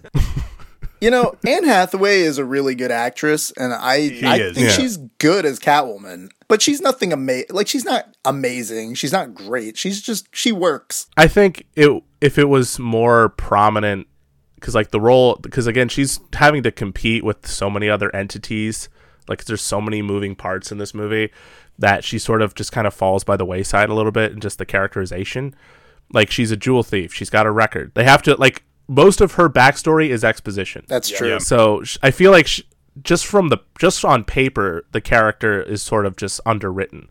But I think what Anne Hathaway is given is ex- what what what she does with what she's given is exceptional, more or less. In comparison to like other characters like Bane or the Joker, I mean Catwoman isn't as like eccentric or over the top. So I'm not sure how much more she really could have done. There, I think there is a lot there that could have been done. I think I I do think, especially because she is always like the number one like romantic interest for Batman out, but also in the fact that she isn't just existing for that reason.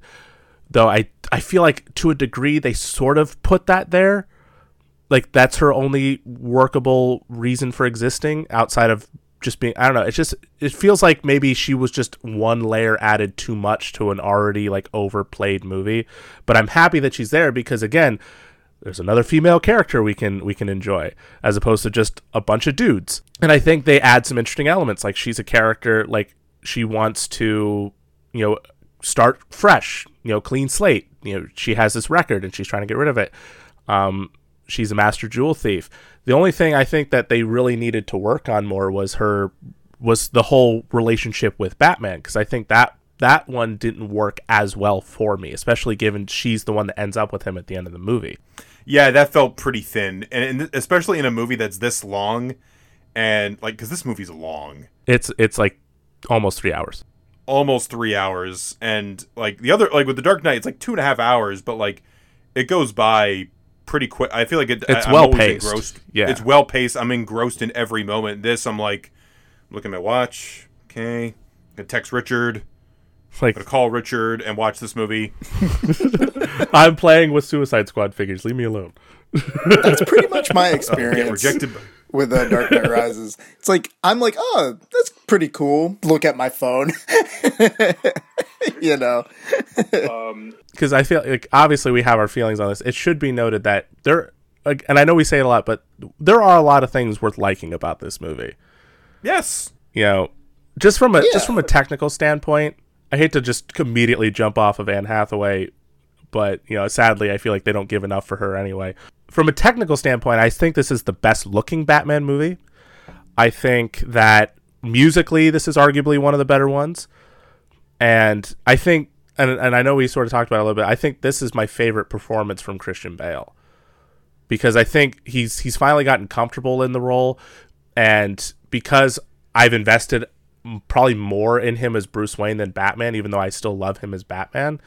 That even though he is prominently Bruce Wayne in this movie, I think he has more charm now. Even like I love the bits when uh when he's talking to Catwoman and she's like, "I'm sorry they took all your money," and just goes, "No, you're not," and just walks. Bruce out. So, so you think this is Bale's best performance as Bruce Wayne and Batman, but then Hmm. like Michael Caine in this movie is really good, and and you know the scene He's when so good. at the end it breaks my heart every time when he's like, "I failed you." It's so heartbreaking.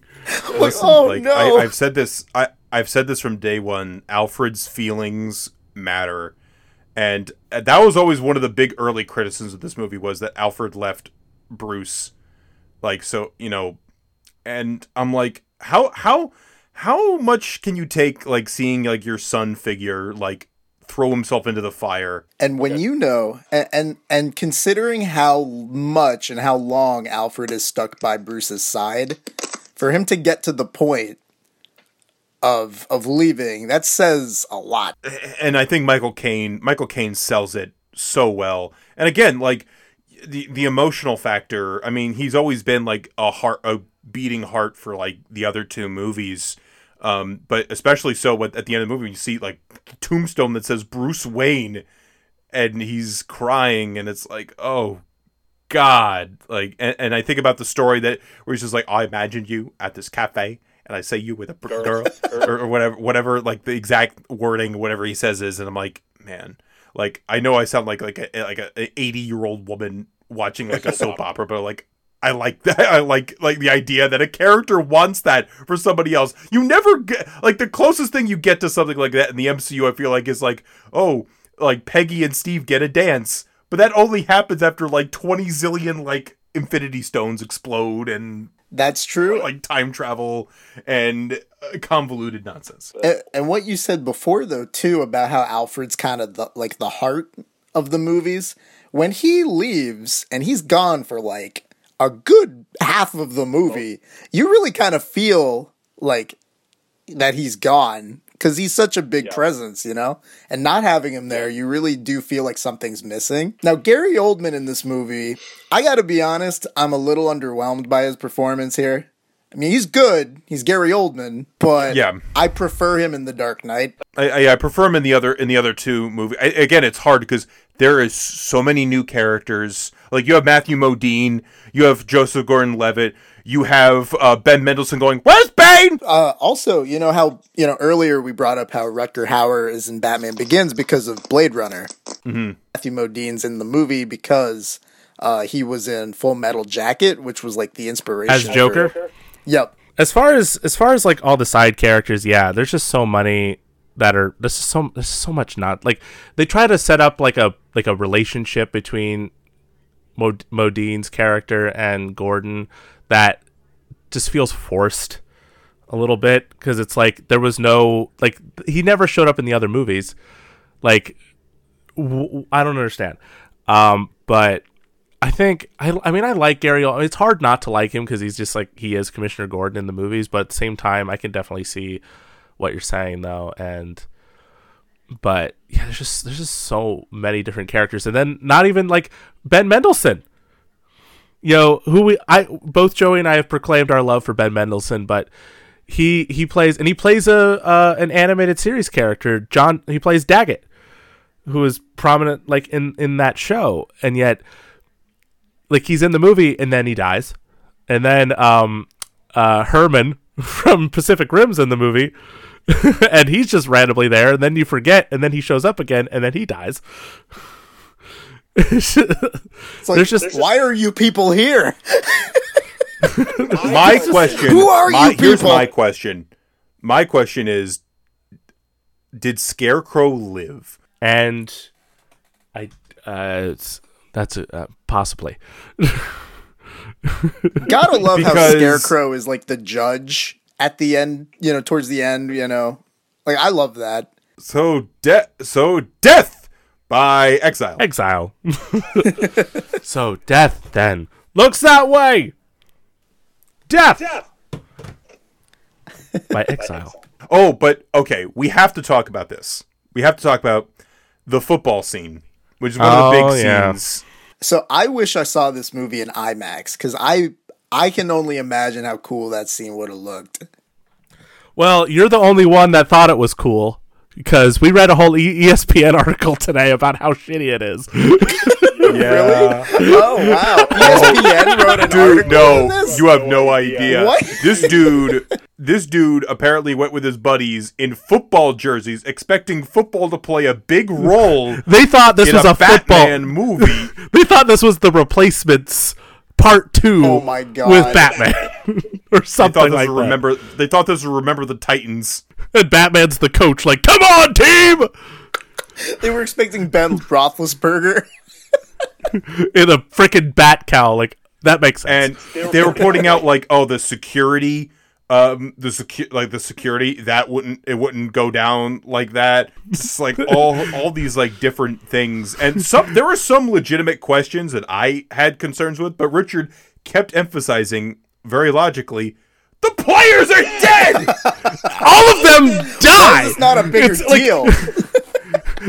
like like there's a point in the article where this guy goes on and on about like all right so the field's destroyed. Do they have to play at a high school are they gonna have to just like they're dead Okay. what did we mourn I, first I do feel the need to clarify. When I was saying I thought the sequence was like looked cool, I just meant visually. If you bring logistics, No, it does. I'm like, no, oh my no. god, this would never happen.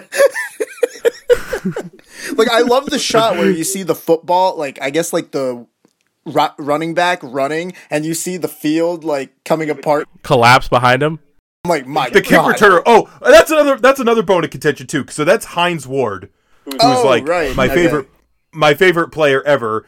But uh, the article points out he doesn't do a lot of like kick return he never did a lot of kick returns because he's not very fast. So he's like the worst person to do a kick return? Like and, See, and then it's like it's not the steelers!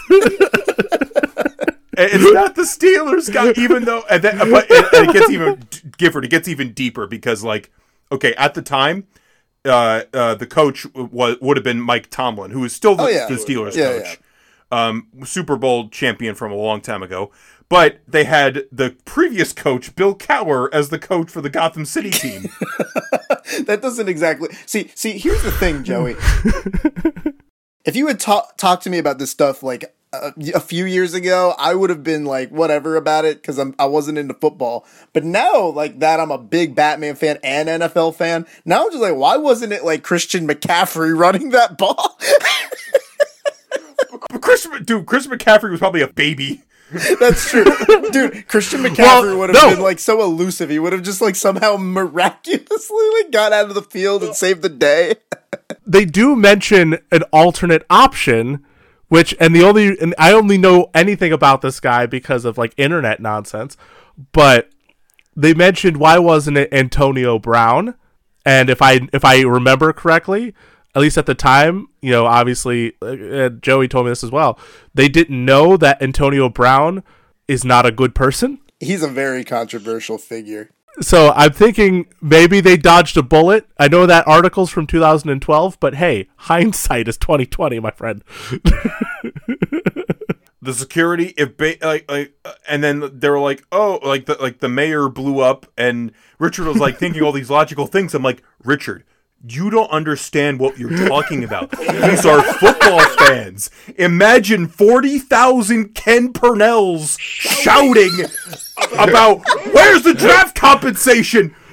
Are we gonna get a redo? Are we make even making the playoffs this season? Okay, all right, all right. Here, so here's here's my question. Now with the existence of HBO Max, where they have a lot more flexibility, can they make a spin-off about these football players that Gotham got Rogues. screwed over?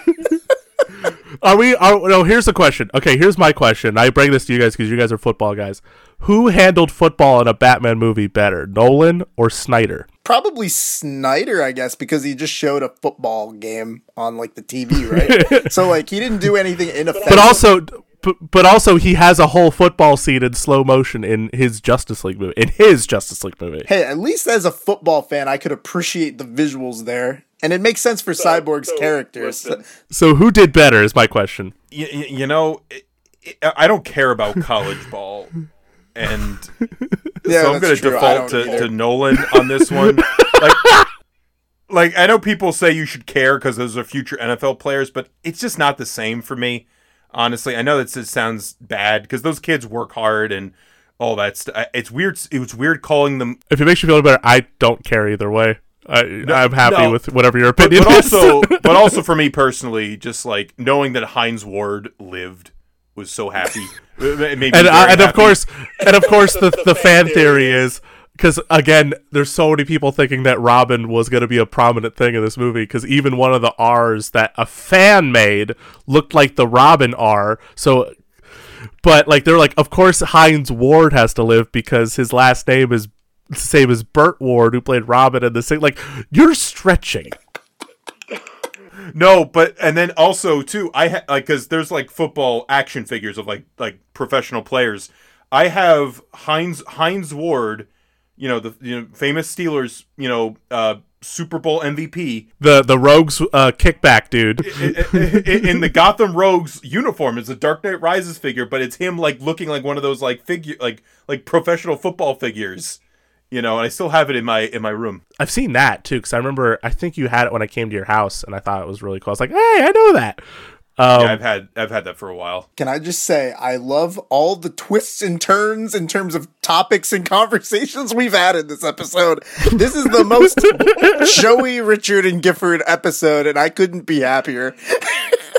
as it should be, as it should be. um, but but like I, I was gonna say, I remember the jersey that they like they sold the Rogues jersey, and I think it said like Ward on the back. I was like, if there was ever a jersey I would buy, maybe yeah, no, that no, but Ken would be so mad at you. it would be like "No, those colors are not allowed in this house. I dis I, I disown you, and I'd be like, Richard, come to my guest room. That that's great and all. With Diva Zapata and Dumbo. Look, I'm I'm I'll very get you more. I'll get you more, buddy. I'm very happy you guys got your Hines Ward uh, merch from this movie, but is there a Patrick Leahy toy? Is, is is he one of the guys that was on the field? Was Patrick rogue? Leahy is Did the, he die? is the the old mayor that appears in all three of these movies. Oh, He's in every Oh. Batman movie. The senator dude. Oh my god, why did that name? Oh my god. Richard, I Yeah, was like ex- that's Can we appreciate we focused more on Hines Ward, a football player who appears all of 30 seconds in The Dark Knight Rises, over major characters who live and die in this movie? this is why this is an amazing episode. this is this is close to like this is the this there's I I know a lot's gonna be chopped out of this, but this is probably gonna be as long as the Batman movies, if not longer. And I'm fine with that. Could this I'm happy potentially could this potentially be the longest episode thus far? Oh no.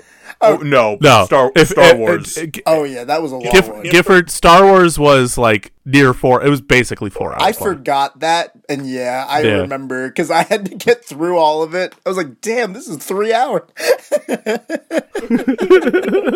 and I and I said that day, never again.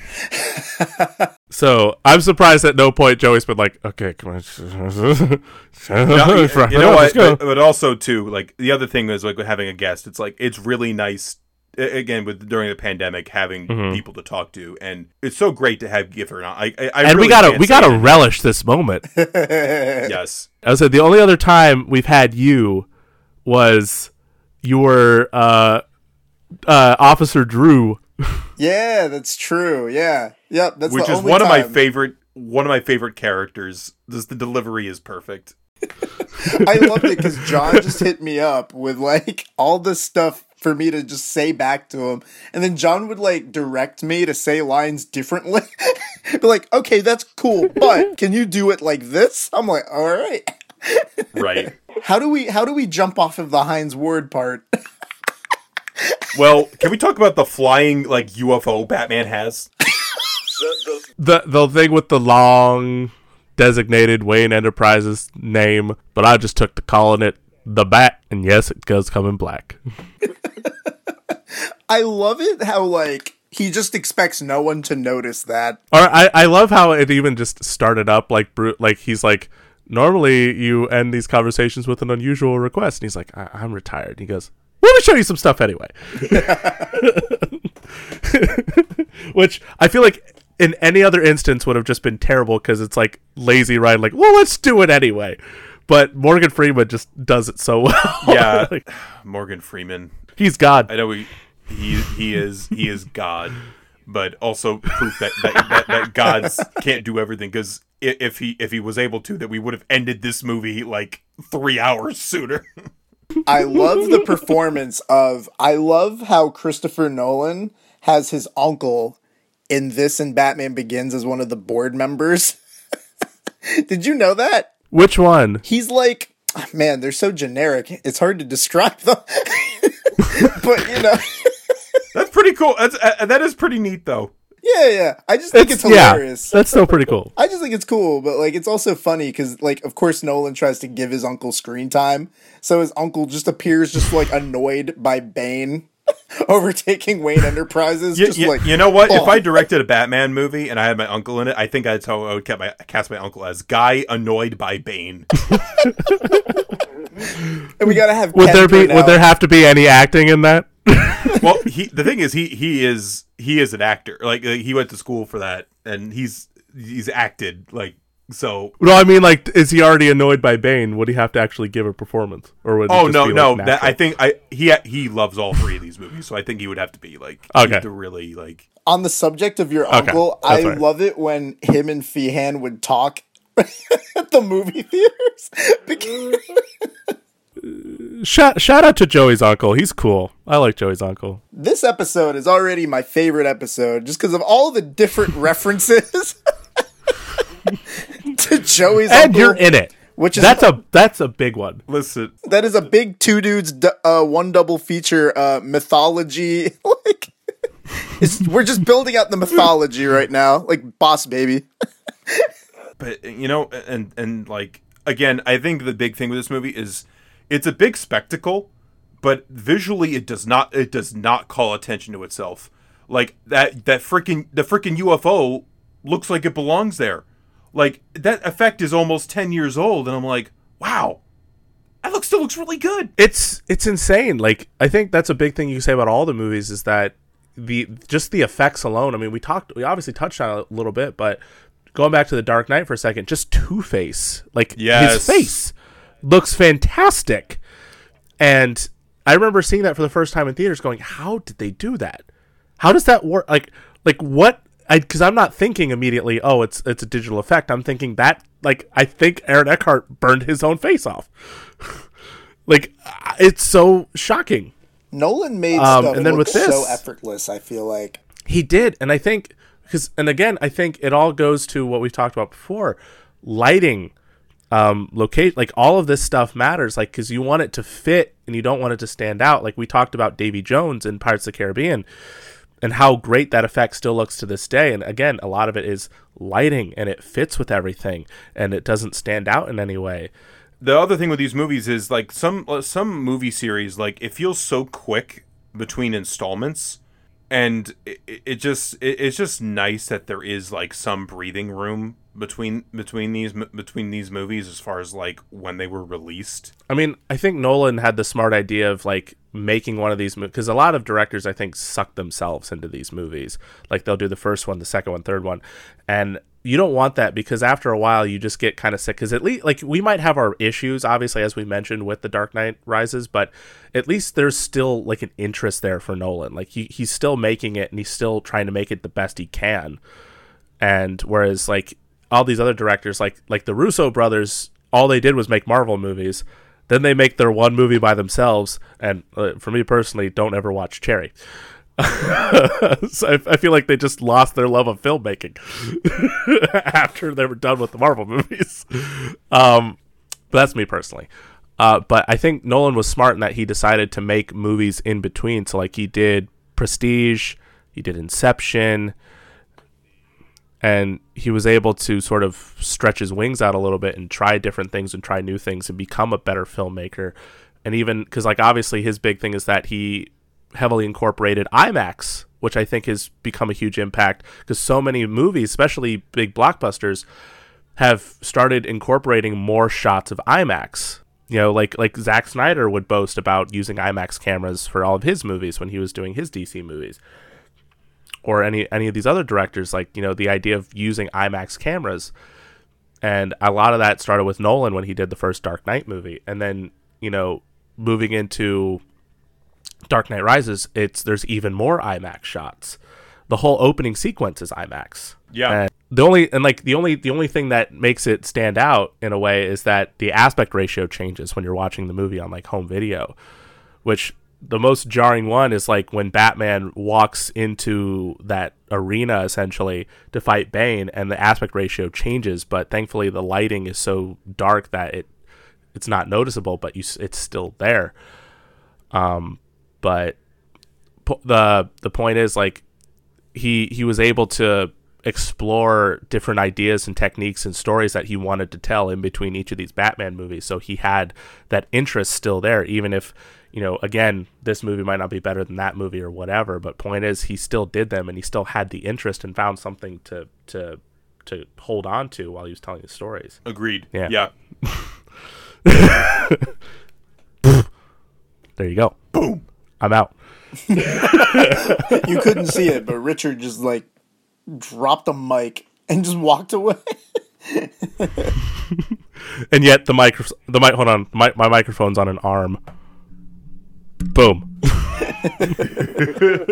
I gotta say though, also like, um, uh, I have a 4K collection, and for my birthday one year, Mike got me the Dark Knight movies on 4K, and they are some of the best movies to own on 4K.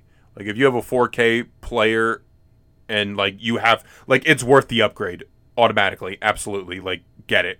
It's so good. It's amazing how those movies you know how dark how batman begins dark knight how all three were released from like 2005 to 2012 and it's like nolan had the foresight to like make them so perfectly suited for like blu-ray 4k and then but you know on top of that too i think the biggest most risky thing that he that nolan could have done is end his movies like he made an ending. Like I, like I talk about the happy ending with Batman, but like the fact that he gave Batman an ending, yeah, and then and then just left. Like nobody these days, especially with these big superhero franchises, knows how to do that. Like the like I remember when Avengers came out and I thought that was the end. Obviously, it's not. And then Endgame comes out. Is that the end? No, it's not. There's so many more Marvel movies we're going to be making. And effectively, that formula with the MCU could continue on well past our lifetime if they wanted to, if it's successful enough, I'm sure.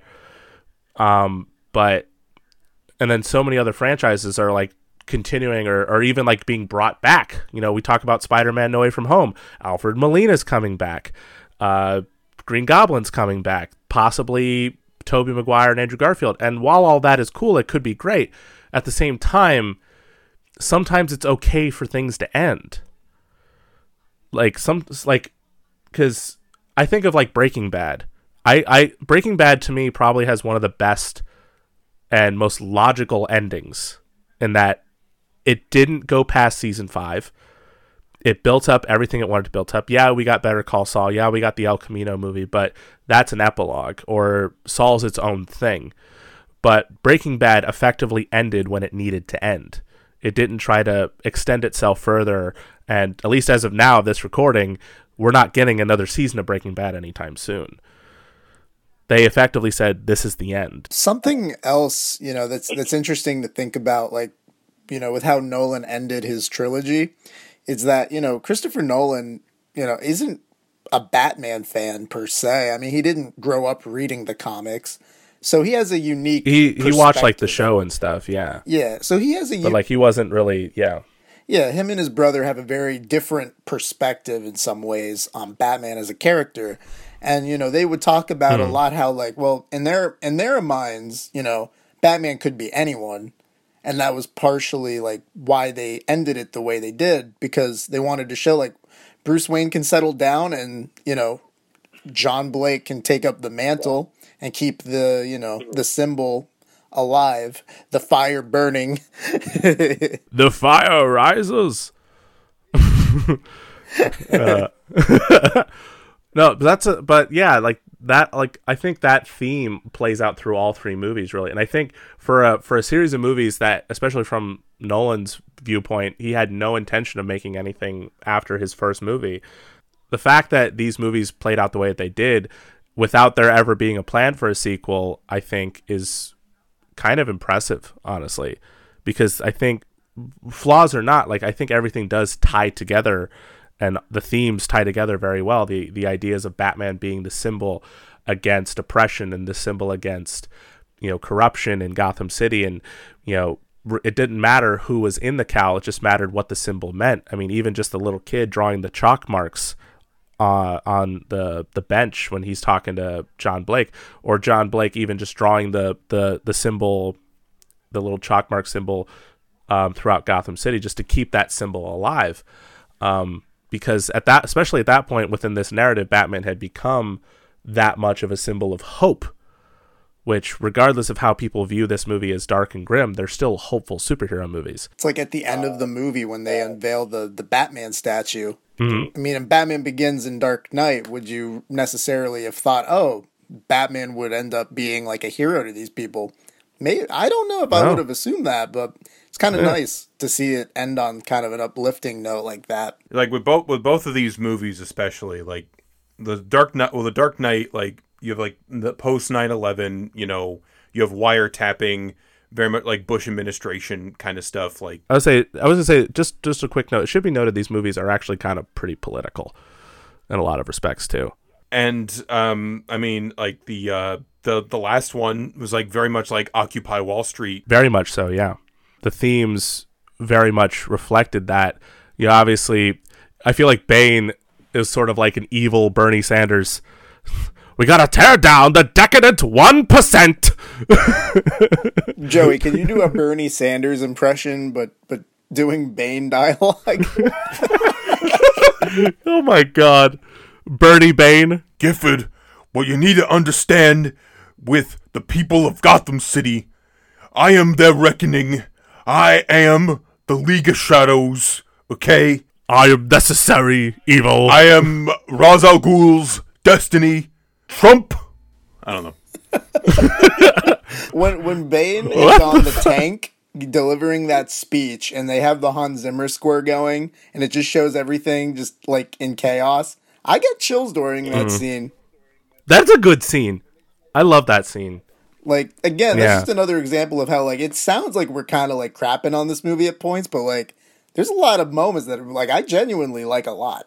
Like Oh, there Oh, is yeah. there there is one um thing I wanted to mention about like the Dark Knight specifically because he the only other movie he was in in our two dudes series so far is Little Nicky. Oh yeah, Tiny Lister. May you rest in peace. Oh yeah. Tiny Lister, he's very good in his uh, little in, in, in his brief in his brief role in The Dark Knight. Very powerful. Um, you know, with the boat the boat scene where the Joker's trying to. This is better than the two boats. Sorry, I just think of Zach Galifianakis every time I think of the two boats. This is better than the two boats. Or that time with with the parade and the Prince music. Hey, quiet! I feel like that part where he like when you know uh, Tiny Lister like walks up and like throws the bomb out the window. That's the point where audiences are like, "Yes!" I mean, this movie, these movies, like, yeah, people are like, yeah, these are serious movies, and there's, I don't want to say grit, but like, these feel like adult movies, but like, there's a lot of like crowd pleasing moments. Like, I think about when like in Dark Knight Rises, when like the bridge burn burns, and you see like the Batman and the symbol. the symbol, and pe- I remember people Light it up.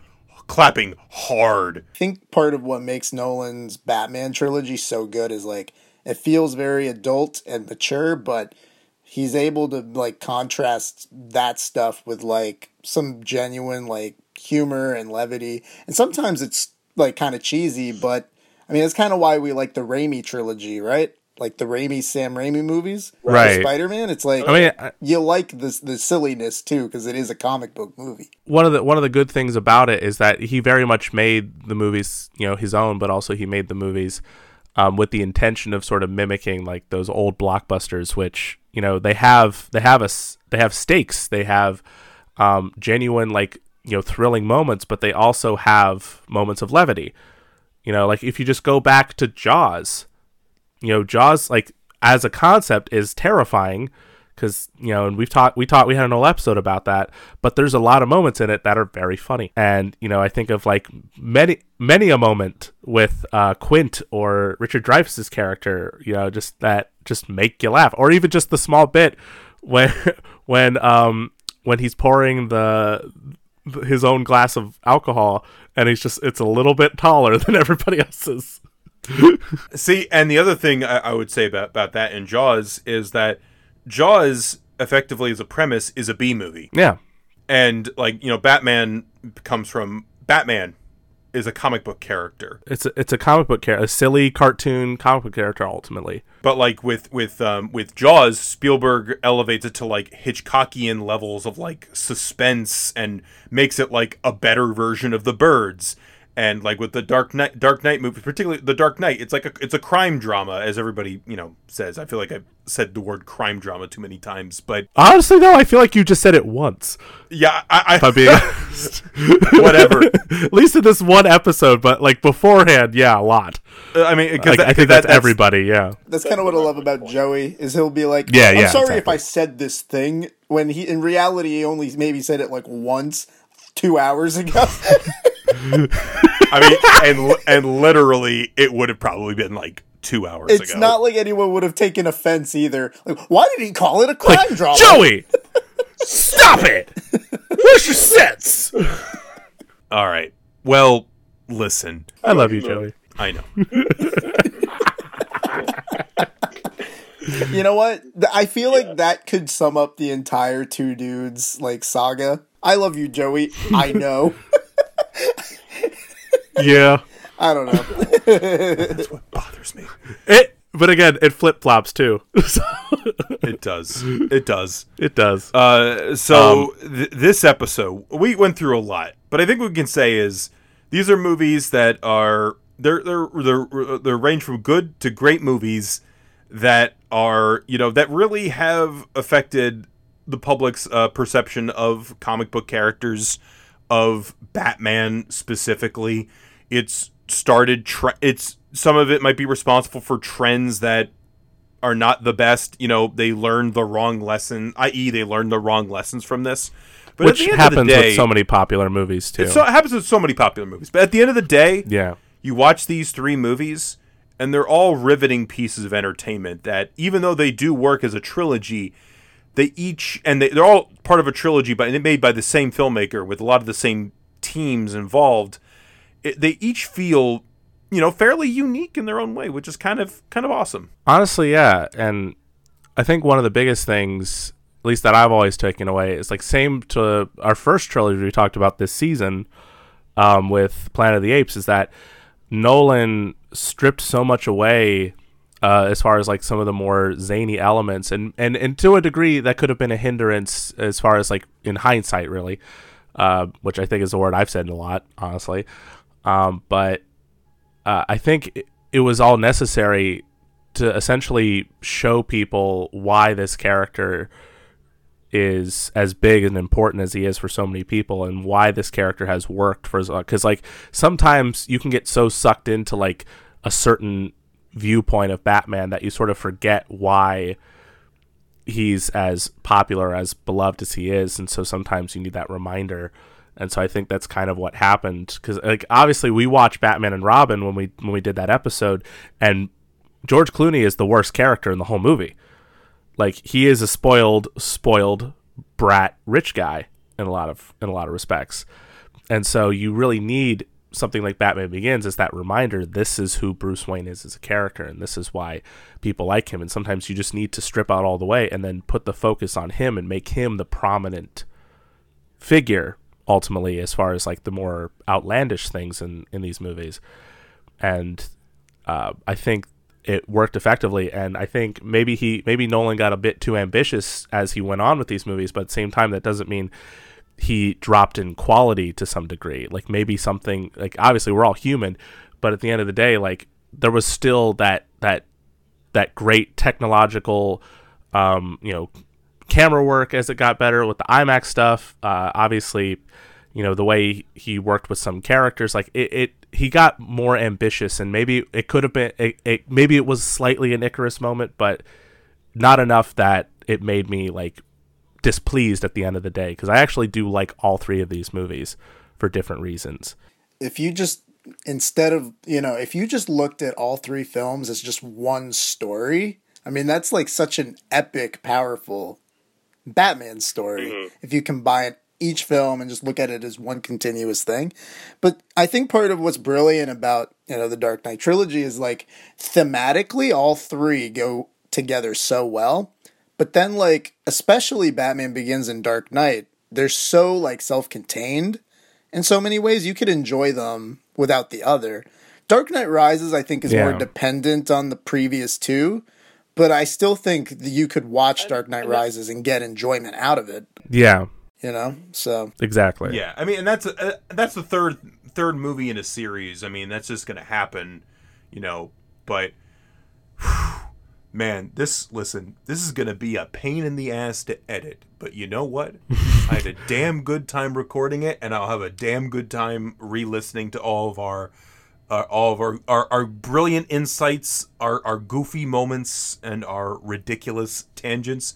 I want to say thank you, Gif, for popping on the show. Um, it- I'm You're finally so, here. um, you know, I'm glad you're glad you're on here, but more importantly, I'm glad that uh, we're talking to you, buddy. Yeah, th- thanks for having It's- me on it- here. And you know, I've listened to the show and I've heard the references to me, and I'm just thinking like, okay, we name drop you like i said we name drop you more than anybody else Brian honestly. from Like, Idaho would be so confused, like, who is this Gifford figure?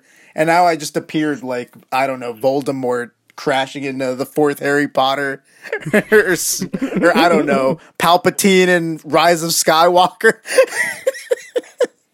no no listen you're you're much better showing up than palpatine no That's a big compliment. I appreciate it. I want Gifford. It, this has been a long time coming, obviously, and um, we're so excited that you finally showed up. And so the legend ha- is here. we've we've mentioned you so much. You were in technically this is your second appearance, but it's your full appearance as you, and we could talk to you.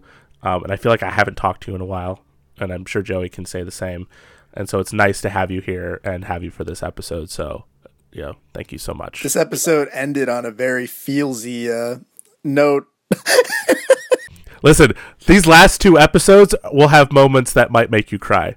I might cry. I'll just say the previous episode might make you cry because I say something, admittedly. But Ooh, this ooh, episode, what do you say? Ooh, okay, I'm excited. Anyway, folks, uh, we all have letterboxes. Um, Gifford, do you still do stuff on your um, movie letterbox or Insta? No, I haven't been lately. So I've just been trying to enjoy movies for what they are, basically. Follow him anyway, just for the hell of it. My Letterboxd is simply Gifford. it like just Gifford. Just Gifford. Just Gifford. You know, so we have letterboxes. The YouTube's up. We have Facebook, Twitter, Instagram. What's your favorite Dark Knight movie? What's your favorite? Who's your favorite character in these movies, and why is it uh, Sweet Boy Alfred? Um, anywho, uh, that about wraps things up for this week's episode. Check us out mm, next week. Gifford, say have a good night, everyone. Have a good night, everyone. Have a good night, everyone.